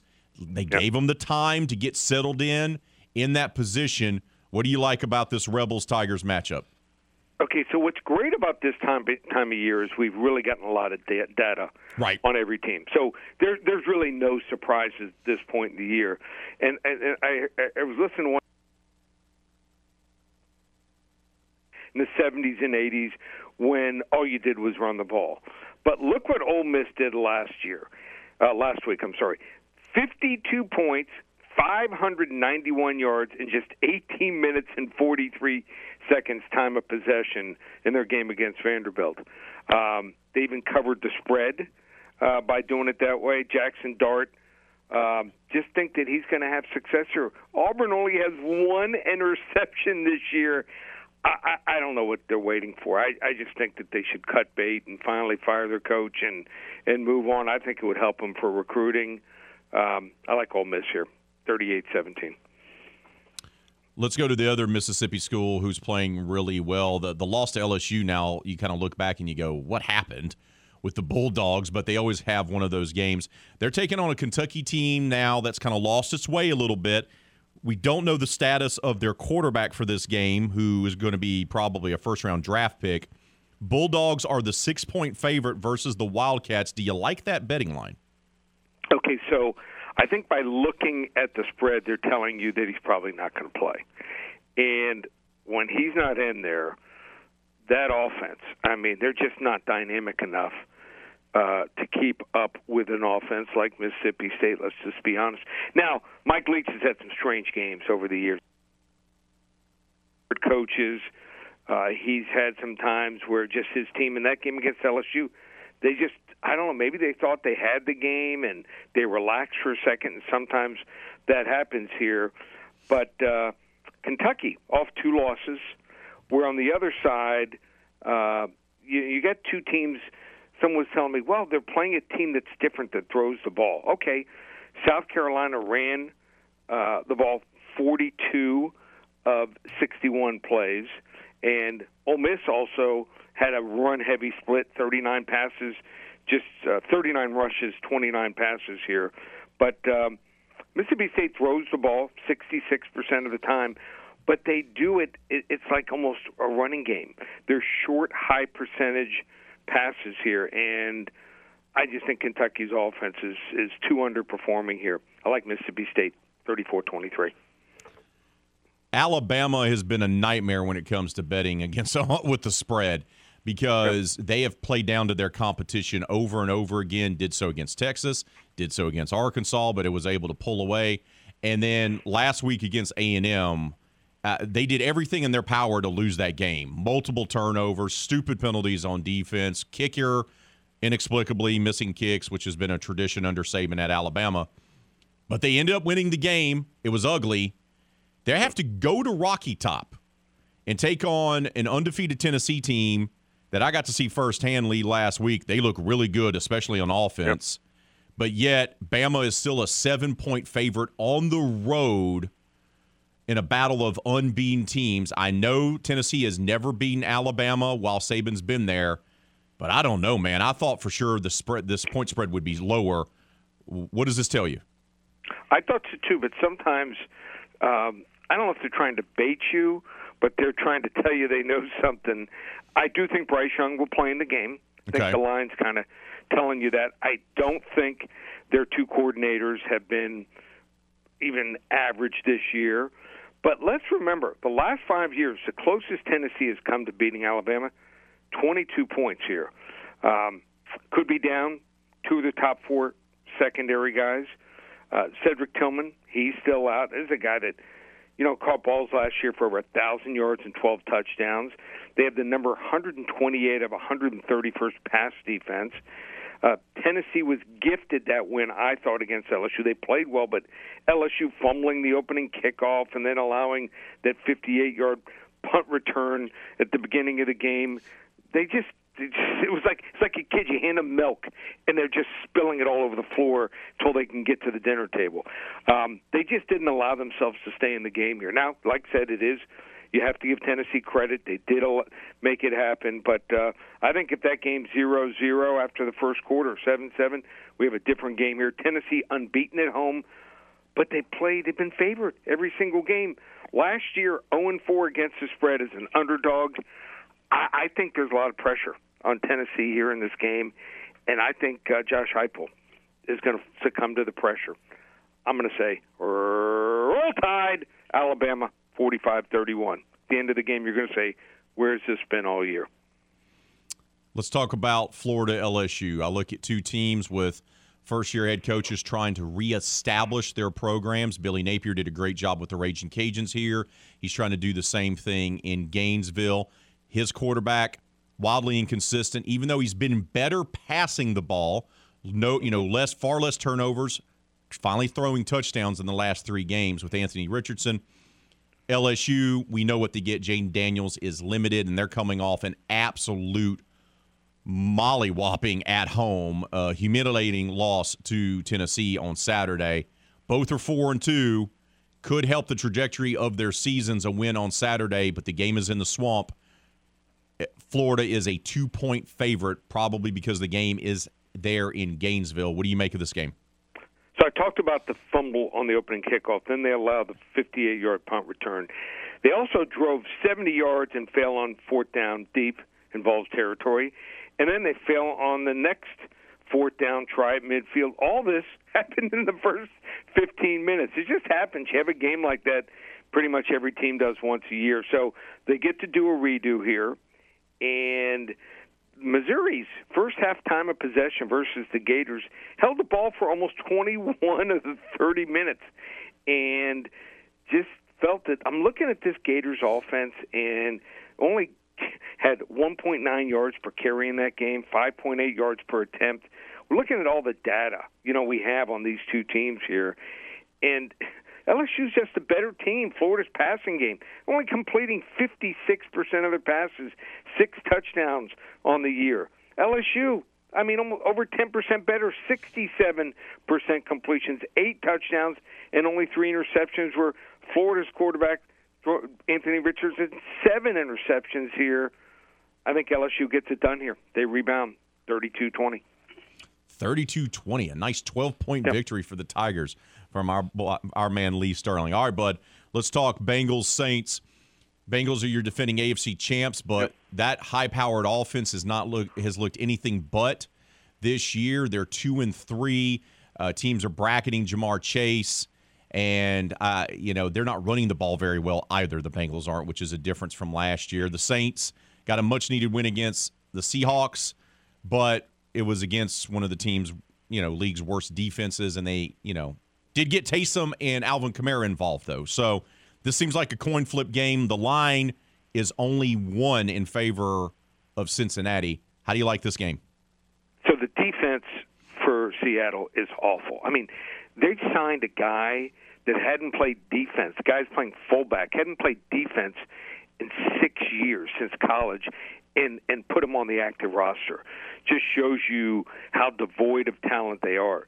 I mean, Swiss Army knife Taysom Hill. he allowed him to escape uh, at home with that win by scoring four touchdowns. You can't count on that again here. I mean, it's Alvin Kamara. He's their guy. Uh, you know, the the the the, the Bengals are they know their old friend Andy Dalton, uh, who probably will remain the starter for this game. And look at all the injuries. Okay, uh, besides quarterback position, top three receivers listed as questionable. What the NFL is doing is almost criminal. Uh, it, it seems like 80% of the guys are listed as questionable. Um, they need to add another designation. Three receivers questionable, Taysom Hill questionable, best cornerback Lattimore questionable. I think Cincinnati, the receivers are going to get it done here. Ja'Marr Chase or any one of their other second or third receivers, really good here. I like Cincy, 30 to 20. All right, brother. Give us your yep. game of the week there with Paramount Sports. Yep, Tampa Bay and Pittsburgh. You want to find out can Tampa Bay keep rolling? They came back last week, looked pretty good. I mean, the score was close, but it was 21 nothing after three quarters. Do they rout Pittsburgh, or can Pittsburgh can they find summon something and and make this a close game or maybe pull off the shocker? You want to get the game 800 400 9741. We will give you that game for free. Also tonight, I'll give you the Bears game tonight. I love the Bears game. Uh, they're playing at home against Washington. Get both games free 800 400 9741. And how about this? We are on right now a 37 and 19 run in the football. You want to get involved, not October, we call it Locktober, continues three weeks, just $247. You're going to get 10 to 14 games a week, but we have our first 45 to 50 unit selection of the year. It's our biggest play over the last decade. We are 50 and 18 on these selections. You want to hop on board? Just one place. Love to have you. ParamountSports.com. Lee, appreciate your time, bud. Best of luck this weekend with your bets, brother, and we'll talk to you next Thursday. Sounds good. See you. That's Lee Sterling from Paramount Sports, our sports betting analyst that joins us every Thursday here on RP3 and Company. My man predicts a big LSU win on the road. Woo! Got to like that if you're a Tiger fan. We got to take a timeout. We'll wrap up hour number two, update that poll question of the day for you. That's all next, right here on Southwest Louisiana Sports Station, your home for the LSU Tigers and Houston Astros. Poll question of the day How confident are you that the Raging Cajuns have turned a corner after last night's impressive road win against the Marshall Thundering Herd? 44% of you say confident, 42% say not confident, 14% say very confident. So keep those votes coming, keep those comments coming. And also, just want to let you know if anyone has the reactions that you're going to need for the Astros Mariners series, it's our guy, Matthew Miguez of Crunch Time with Miguez and Mesh. Jump on tonight and hang out with one of our Astro fans after game two of the ALDS to give your opinion and thoughts on the game. That's right. Matt's going to be hosting a Twitter space. It's, it's what all the kids are doing these days, holding the Twitter spaces. So make sure to turn on your notifications for the game 1037 Lafayette, 1041 Lake Charles, Twitter. That's at game underscore Louisiana and you can join the game's Twitter space tonight with Matt Miguez right after the game. We got to take a timeout. Hour number two done. Hour number three, we're going to talk Saints with our guy Les East of CrescentCitySports.com. That's next, right here on the game, Southwest Louisiana Sports Station, and your home for the LSU Tigers in Houston Astros. Oh, yeah. Oh, yeah. Everything, everything, everything gonna be all right this morning. Live from the Delta Media Studios in Upper Lafayette, here is the producer extraordinaire, Hannah Five Names, and your big, bald, beautiful host, Raymond Parks III, better known as RP3.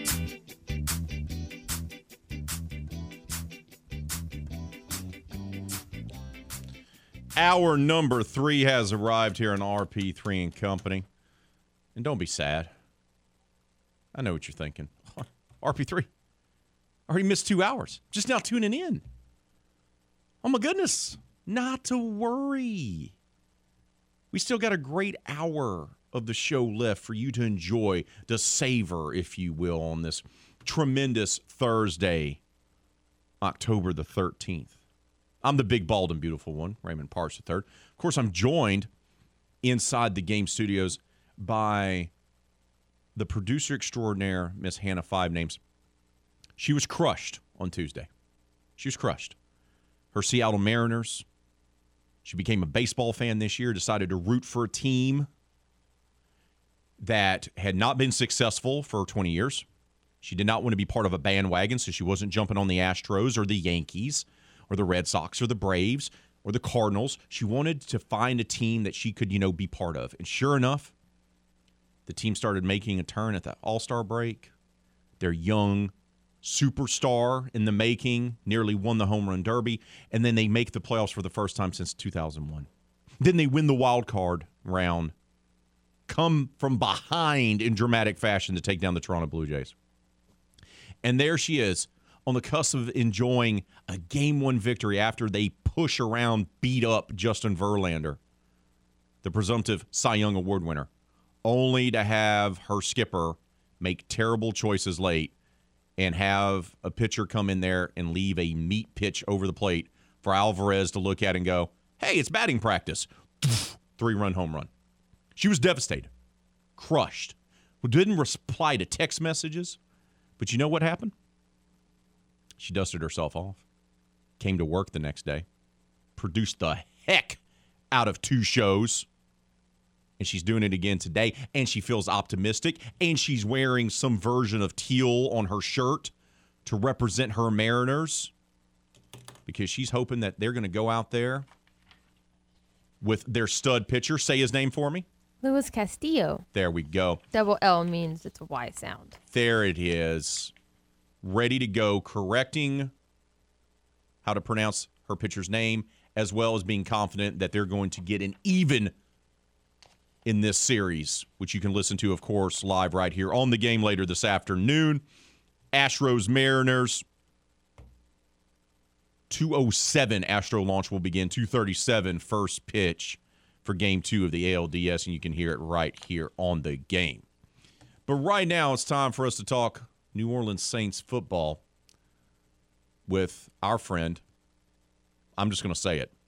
He is one of my absolute favorite Saints reporters, columnists in the entire state of Louisiana from CrescentCitySports.com, Mr. Les East. Les, good morning to you, brother. How are you, my friend? I'm doing well, Raymond. That was uh, quite the introduction. Thanks. Well, you're welcome, brother. You're welcome. All right. Great victory for the team. They finally discovered their offense, but we know the Taysom time of four touchdowns is not something that can be done over and over again, right? But utilizing him in the offensive scheme can be used moving forward. And probably just as important, getting the ball into Alvin Kamara's hands as much as possible, which they made a conscious effort to do in Sunday, and it paid off in a big way as he had, as he had nearly 200 yards of all-purpose yardage. What do you make of what you saw from the offense that went out there despite not having Mike Thomas and Jarvis Landry? Yeah, and and losing Chris Olave during the game. That's right. I, I think it was um, the best game that Pete Carmichael and the offensive coaching staff have had this year. They had a better uh, game plan going in. I think Carmichael called his best game of the year. I think the success that Kamara had early on created some of the opportunities for uh, Taysom as the game went along. It was, uh, I think it was early in the week last week where uh, Carmichael saw something on film from the Seattle defense that told him that there would be opportunities for Taysom to have some success uh, spelling Andy Dalton. And uh, so that that was part of the plan, and it worked so well in the beginning that they uh, decided to utilize it more and more as the game went along, and it wound up being the biggest factor in the game.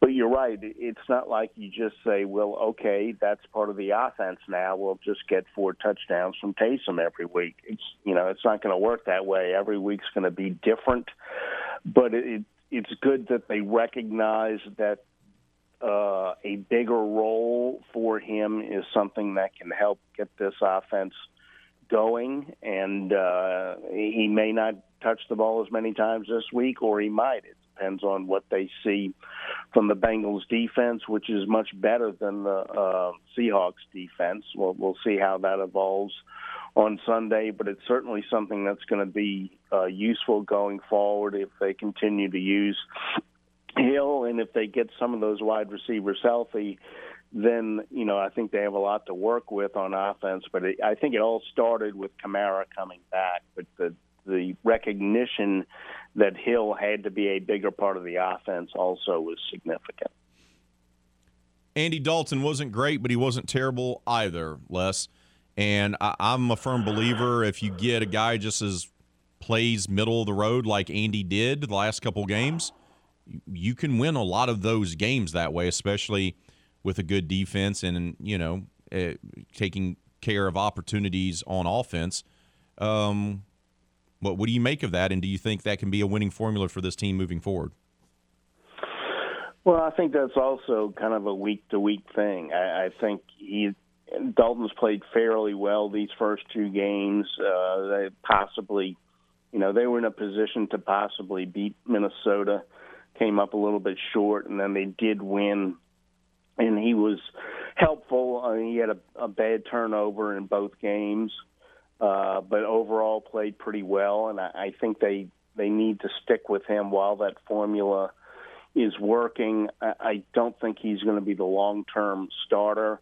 I don't think we've really seen Jameis Winston healthy this year, except for the early part of the game against the Falcons. So, you know, I think what Dalton has done, especially with Taysom playing the way he did last week, it buys them time to allow Winston to get fully healthy before they put him back in there and then it'll be week by week. I think they need to stick with Dalton for the time being because he's playing good enough for them to have a chance to win. Uh, but I think at some point in the not too distant future, they're going to want to take a look at a healthy Jameis Winston as the starter again and, and see where that takes them. But uh, for the time being, I think Dalton gives them the best chance, and those I would assume stick with him on Sunday. We'll see if Jameis practices today or tomorrow, but I would assume Dalton's going to be the guy this week. And then I think it's a week to week thing based on the opponent, based on whether they win or lose, and, and how Dalton's playing. The defense wasn't great in Sunday's game.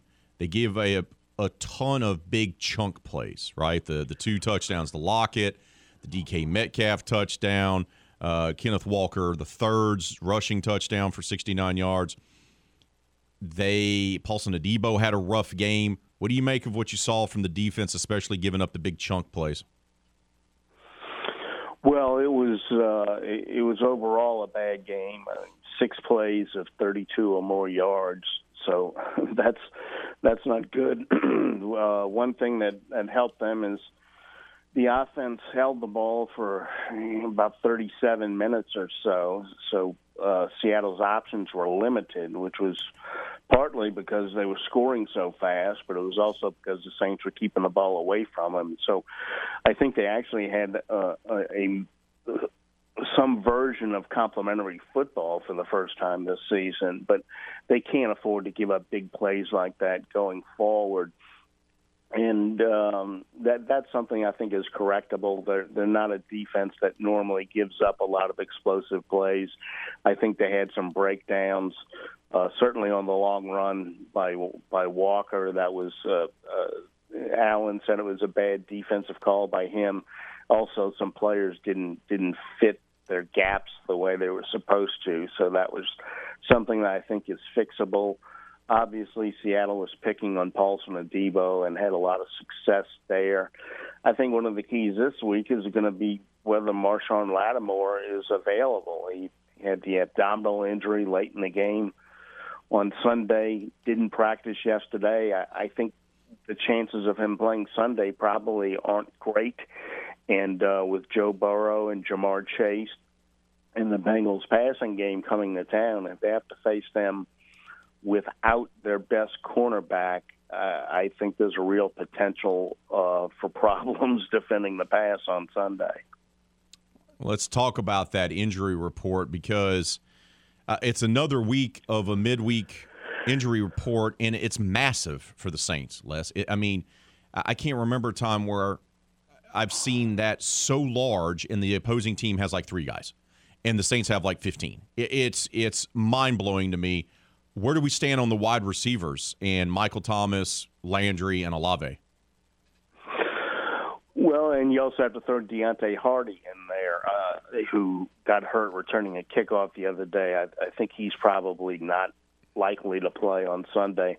Uh, I would guess that Jarvis has the best chance of playing. Dennis Allen said that he was close last week.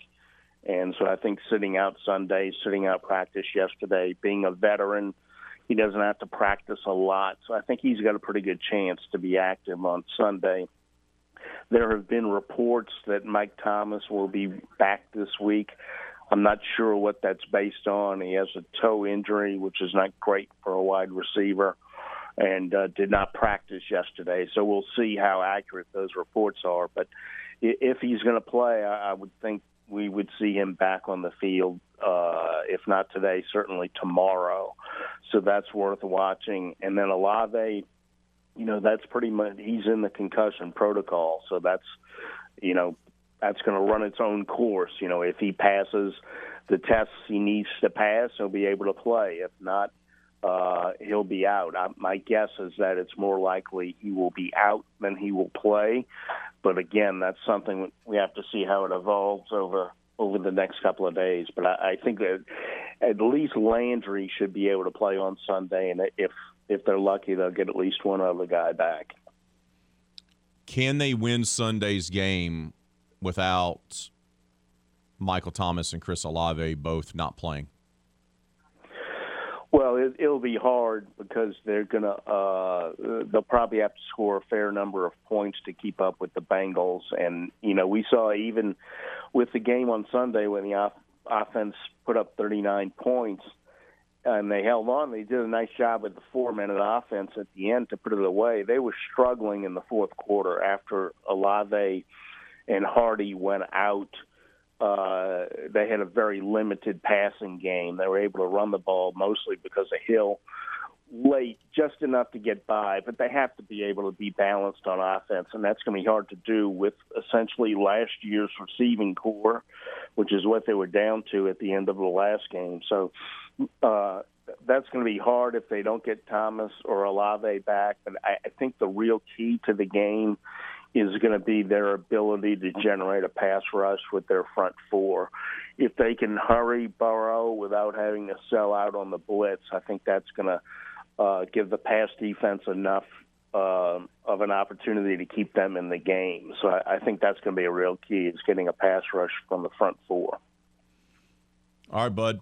How do you think this is going to go down Sunday? I know it's early. You still got to figure out what players are playing and what are not, but do you think the Saints figured out enough about themselves to be able to go toe to toe and beat a good Cincinnati Bengals team that's kind of underperformed to start the season. They're two and three as well.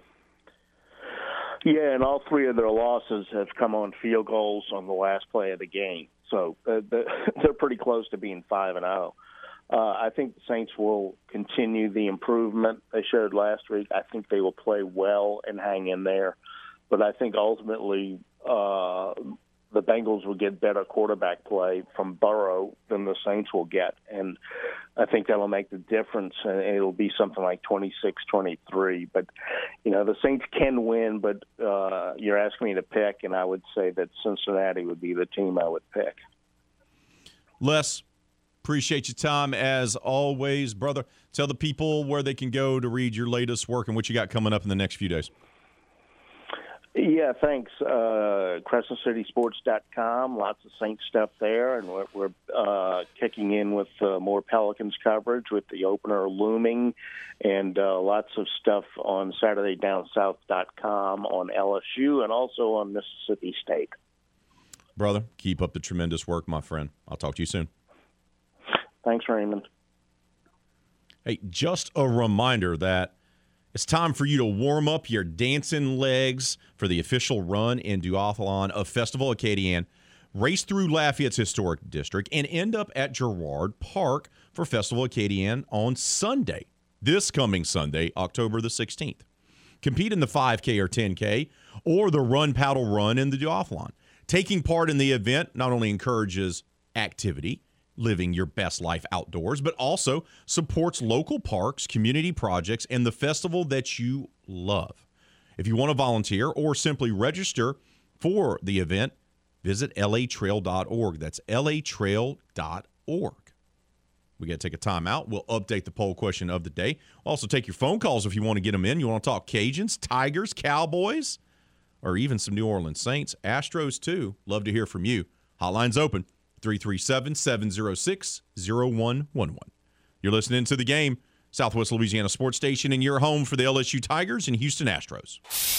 Great news, my sports loving friend. No more aimlessly searching for sports talk love by swiping left or right.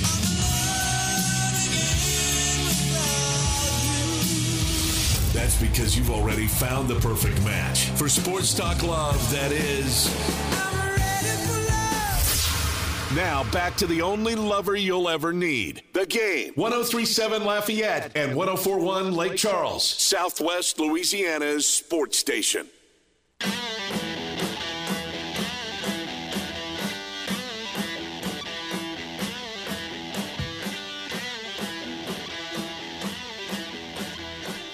Oh, the game clubhouse at 1037thegame.com or 1041thegame.com can help you with your date night blues. Listen up.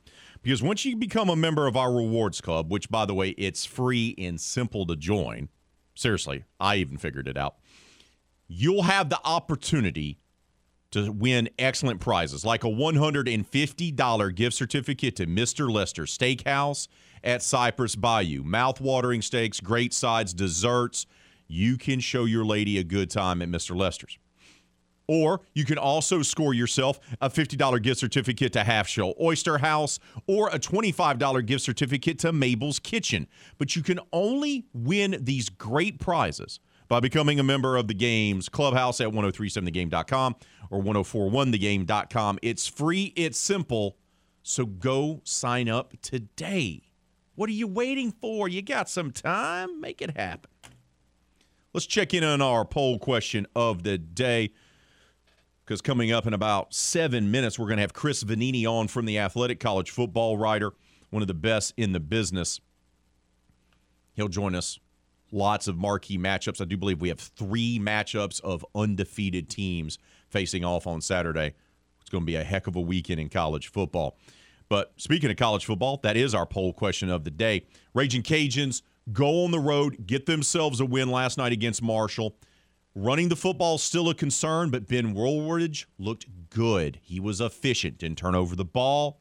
Defense was great. They were good and salty, forced turnovers, which they've been doing all season long. And Kenny Almendares, the kicker who had his issues earlier this season, was three for three, including a 52 yarder as they go on the road to get the win to improve to three and three on the season. Now, still plenty of tough games left on the schedule, but you got Arkansas State a week from Saturday at Cajun Field. Then the following Thursday, it's on the road at Southern Miss. Those are two winnable games. Then you got Troy. They're one of the better teams. They are very much improved under a, a new head coach. But then Georgia Southern, they're struggling a little bit as well. You still got Texas State. So it's not going to be easy, but it they did look like a Raging Cajuns football team last night for really the first time all season from start to finish as they get the 10 point victory on the road. And that led us to a poll question of the day. How confident are you that the Raging Cajuns have, in fact, turned a corner? 43% of you say not confident. Still need to see them do this a couple games in a row. 42% of you do say confident, and 15% of you say very confident. Makes a lot of sense. Oh, Salty Steve says, Where can I buy a, a pair of vermilion colored glasses? I need to wear them for the rest of the season so I can enjoy subpar football. Hashtag not salty. Hashtag truth hurts. And Darren replied, In Baton Rouge. That's pretty good. That's pretty good. What did I tell all of y'all before the start of the season? What did I tell all of y'all? Steve and Darren and Martin and Jamie and James, all of y'all. What did I say? Transition year for all these coaches. Transition year for all of these coaches. It's not going to look pretty. There's going to be ups and downs. There's going to be frustrating losses. And sure enough, LSU's four and two. Cajuns are three and three. McNeese has one win on the season. All programs, all three of those, are under new head coaches.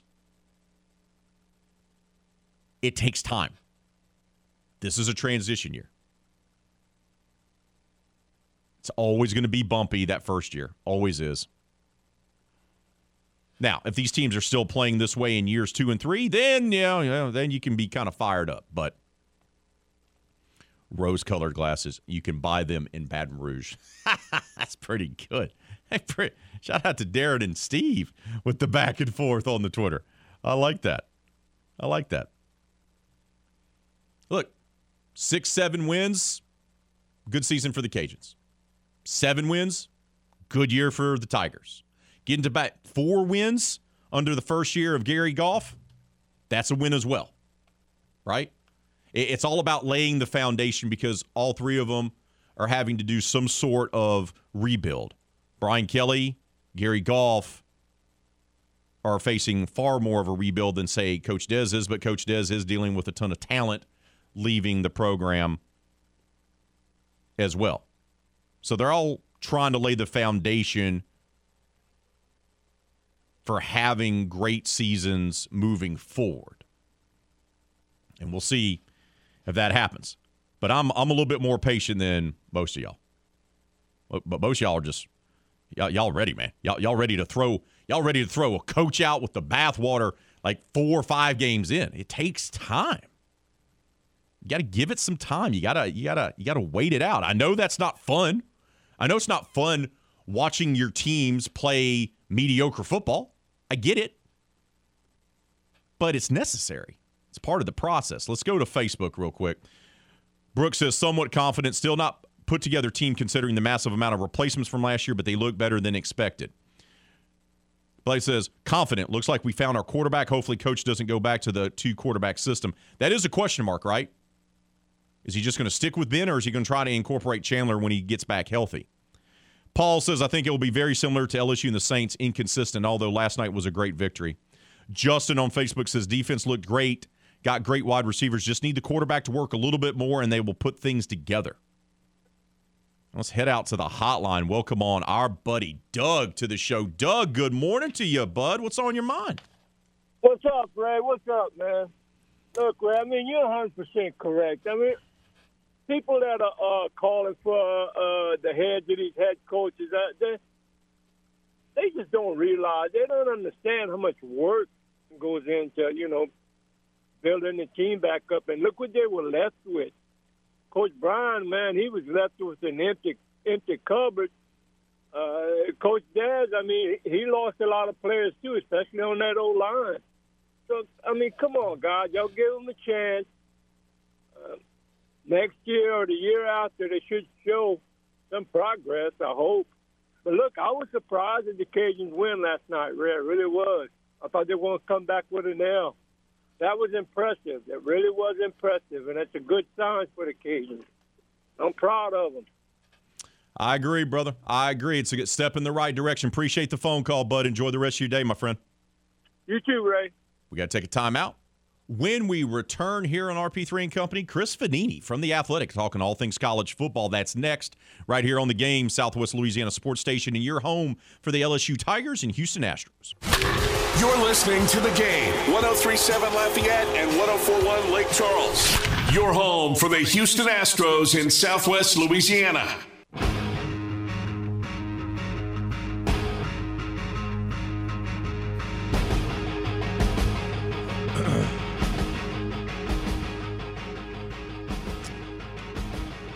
What a slate of college football action we have this weekend.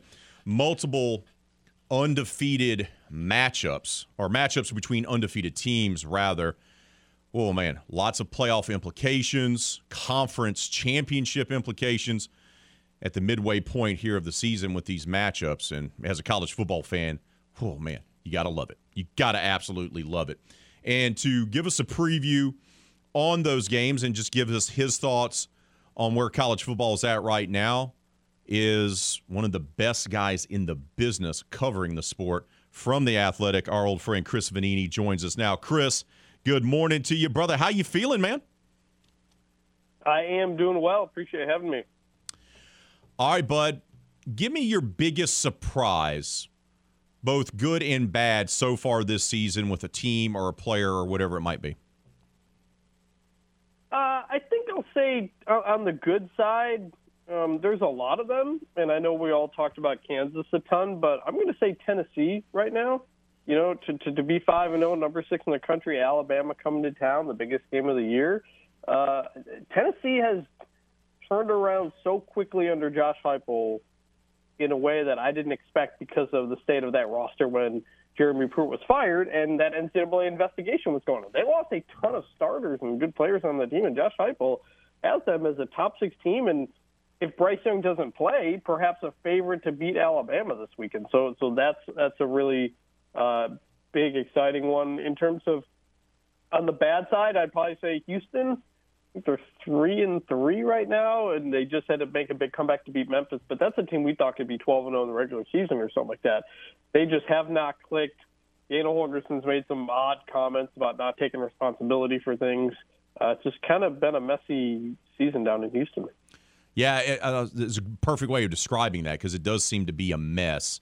And, and to and to be fair, Dana's had that before, right? So you know, it, the, the, coaching resume it, it, tends to end up being a little messy when he departs. But I, am stunned by Houston as well. And I'll give you another one. And you, you mentioned them playing uh, Tennessee, Alabama.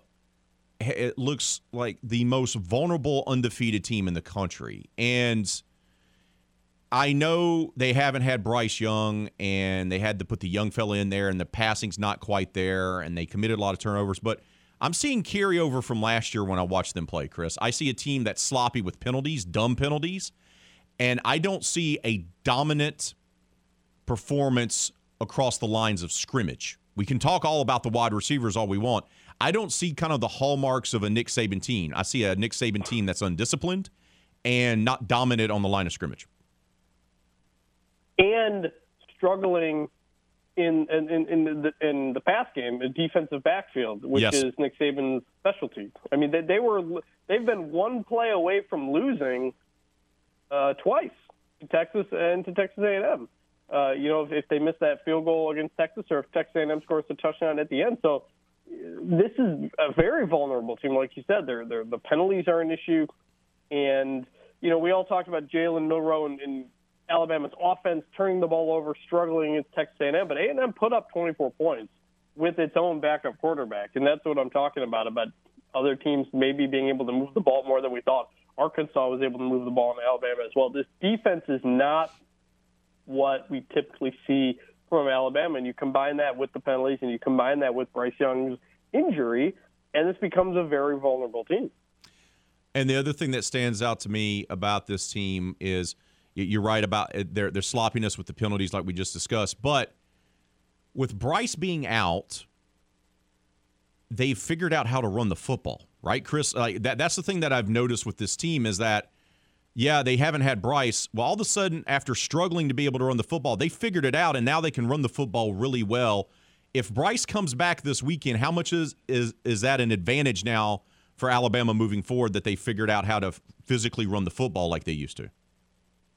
It's big, obviously. I mean, I mean, where this I don't know where this team would be if not for Jahmyr Gibbs, the oh, running oh, yeah. back, the transfer from Georgia Tech. He he's put them on their back in a number of these games, and even a little bit in that Texas game uh, as well. Even when Bryce Young did play, so if Bryce Young can come back and Alabama can run the ball, that's certainly going to be an advantage. We saw how many points they put up against Arkansas, even when Bryce Young got hurt. This team can score. Uh, and the receivers have started to come along a bit better. They they were nowhere to be seen early in the season. Uh, so if Bryce Young's back, that'll help. But that's not going to, you know, that doesn't impact your ability to stop a deep ball on defense and stuff like that. And I think that's where a lot of the issues have come. And that's what I'm most interested in this matchup. Hendon Hooker, Tennessee, they get a lot of explosive plays in the passing game. And they didn't against LSU. I mean, they won without getting those explosive plays, so they can win other ways. But this is a team that thrives on creating the big plays, and I'm curious if – Alabama's going to be able to stop it. What do you make of this matchup? It's one of the several undefeated matchups featuring ranked teams. Let's start there. The game is in Rocky Top. It feels like the biggest game for Tennessee in a decade. Uh, they have an opportunity here to make a statement and put their stamp on being an actual playoff contender by finally beating Alabama. How do you like this matchup? I, it, it all depends on Bryce Young. Like Alabama's a seven point favorite.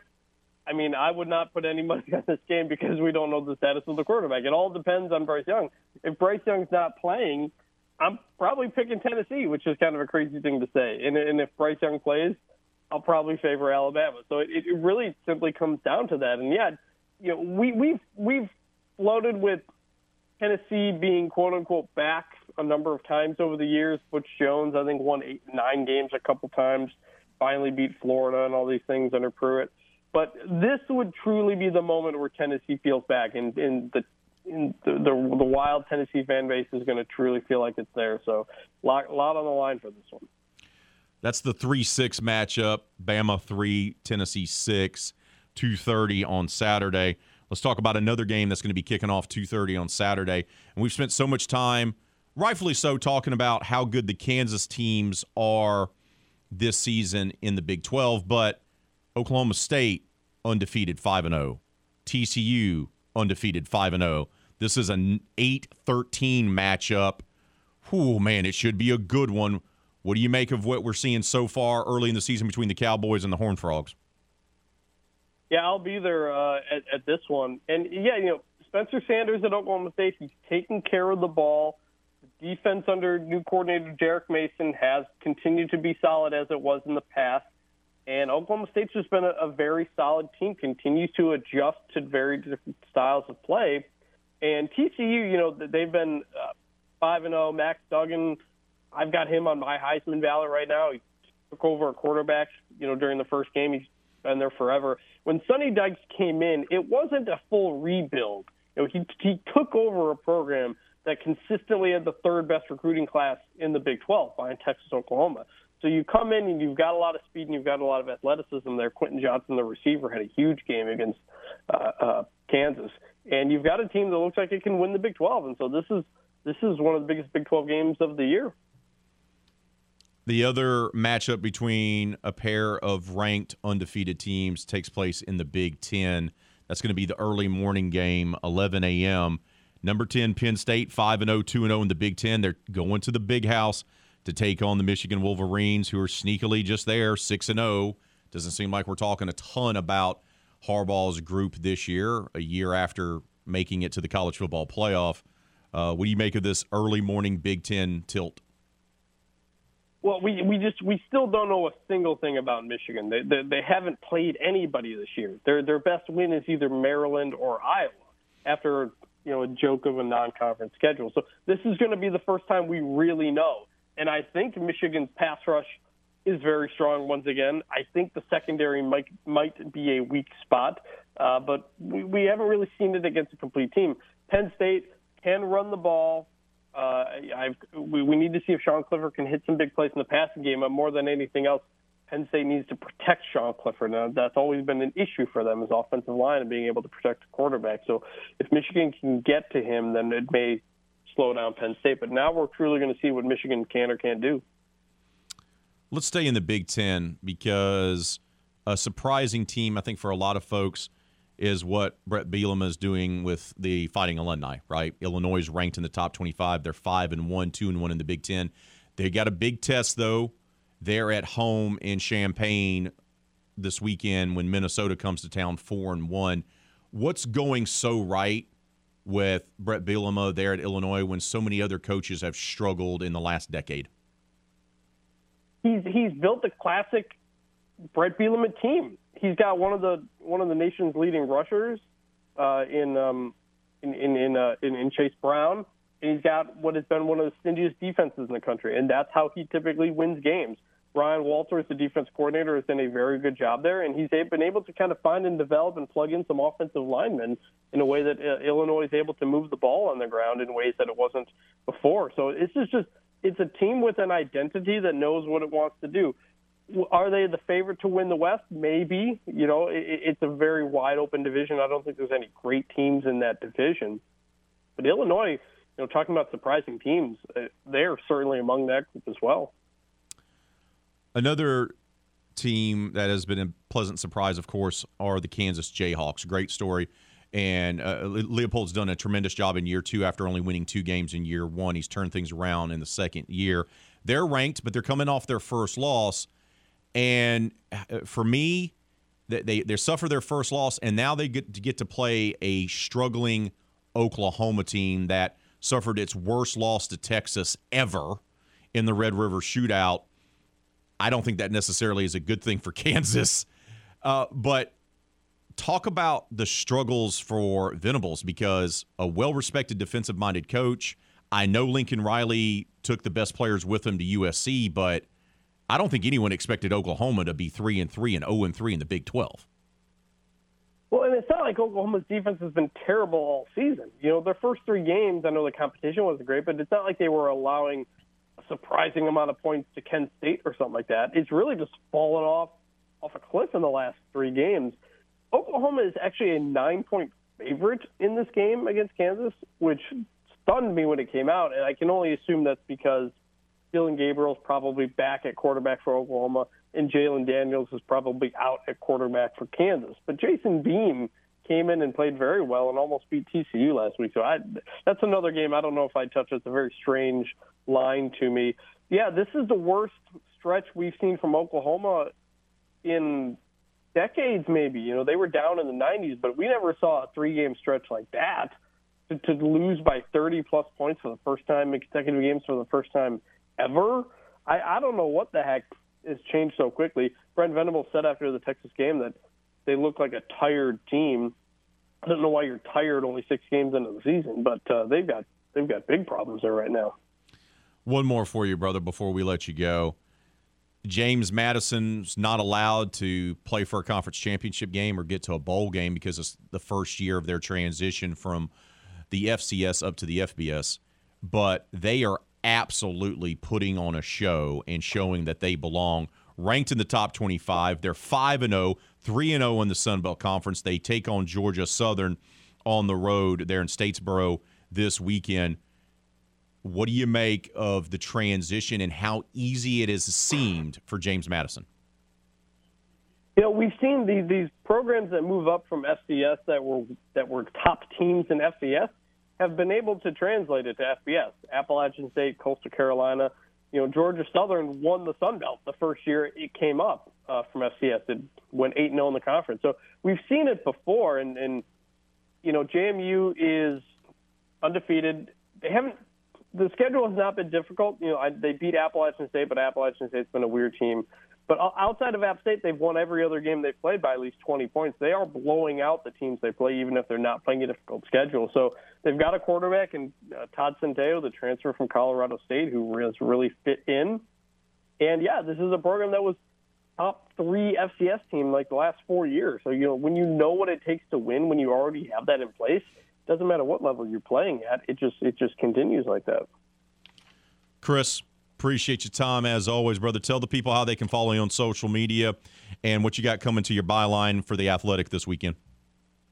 Yeah, just uh, at Chris Vannini on Twitter. Had a story come out yesterday about the future of Conference USA, the potential expansion candidates, uh, the TV deal situation that's coming up, and a lot of news about uh, the future of that conference. Chris, appreciate your time. I know you're busy, brother. But thank you for making the time this morning and keep up the tremendous work, and we'll talk to you soon. Yep, thanks for having me. We got to take a timeout. Our final one of today's show. We'll finalize the poll question of the day and then get you set up for footnotes with guest host George Faust. That's right, the King is in the building. Right here on the game, Southwest Louisiana Sports Station, and your home for the LSU Tigers in Houston Astros.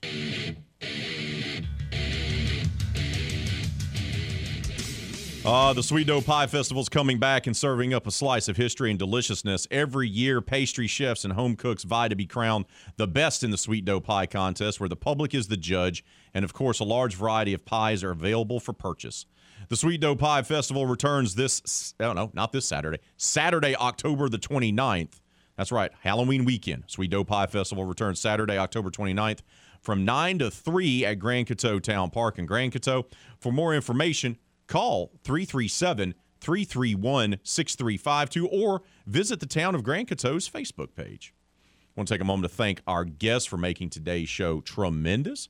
Lee Sterling from Paramount Sports, Les East from CrescentCitySports.com, and Chris Vannini from The Athletic. Our poll question of the day was about those Raging Cajuns who got the road win last night against Marshall. How confident are you that the Raging Cajuns have now turned a corner 45% of you say confident, 41% say not confident, 14% say very confident. Thanks to all who voted and left their comments on Facebook and Twitter. We appreciate you doing so. For the producer extraordinaire, Miss Hannah Five Names, I'm Raymond Parch III, better known as RP3. We'll do it all again tomorrow, 6 to 9 to close out the work week. But until then, be safe out there, be kind to one another. Footnotes with guest host George Faust is next, right here on the game, Southwest Louisiana Sports Station, and your home for the LSU Tigers in Houston Astros.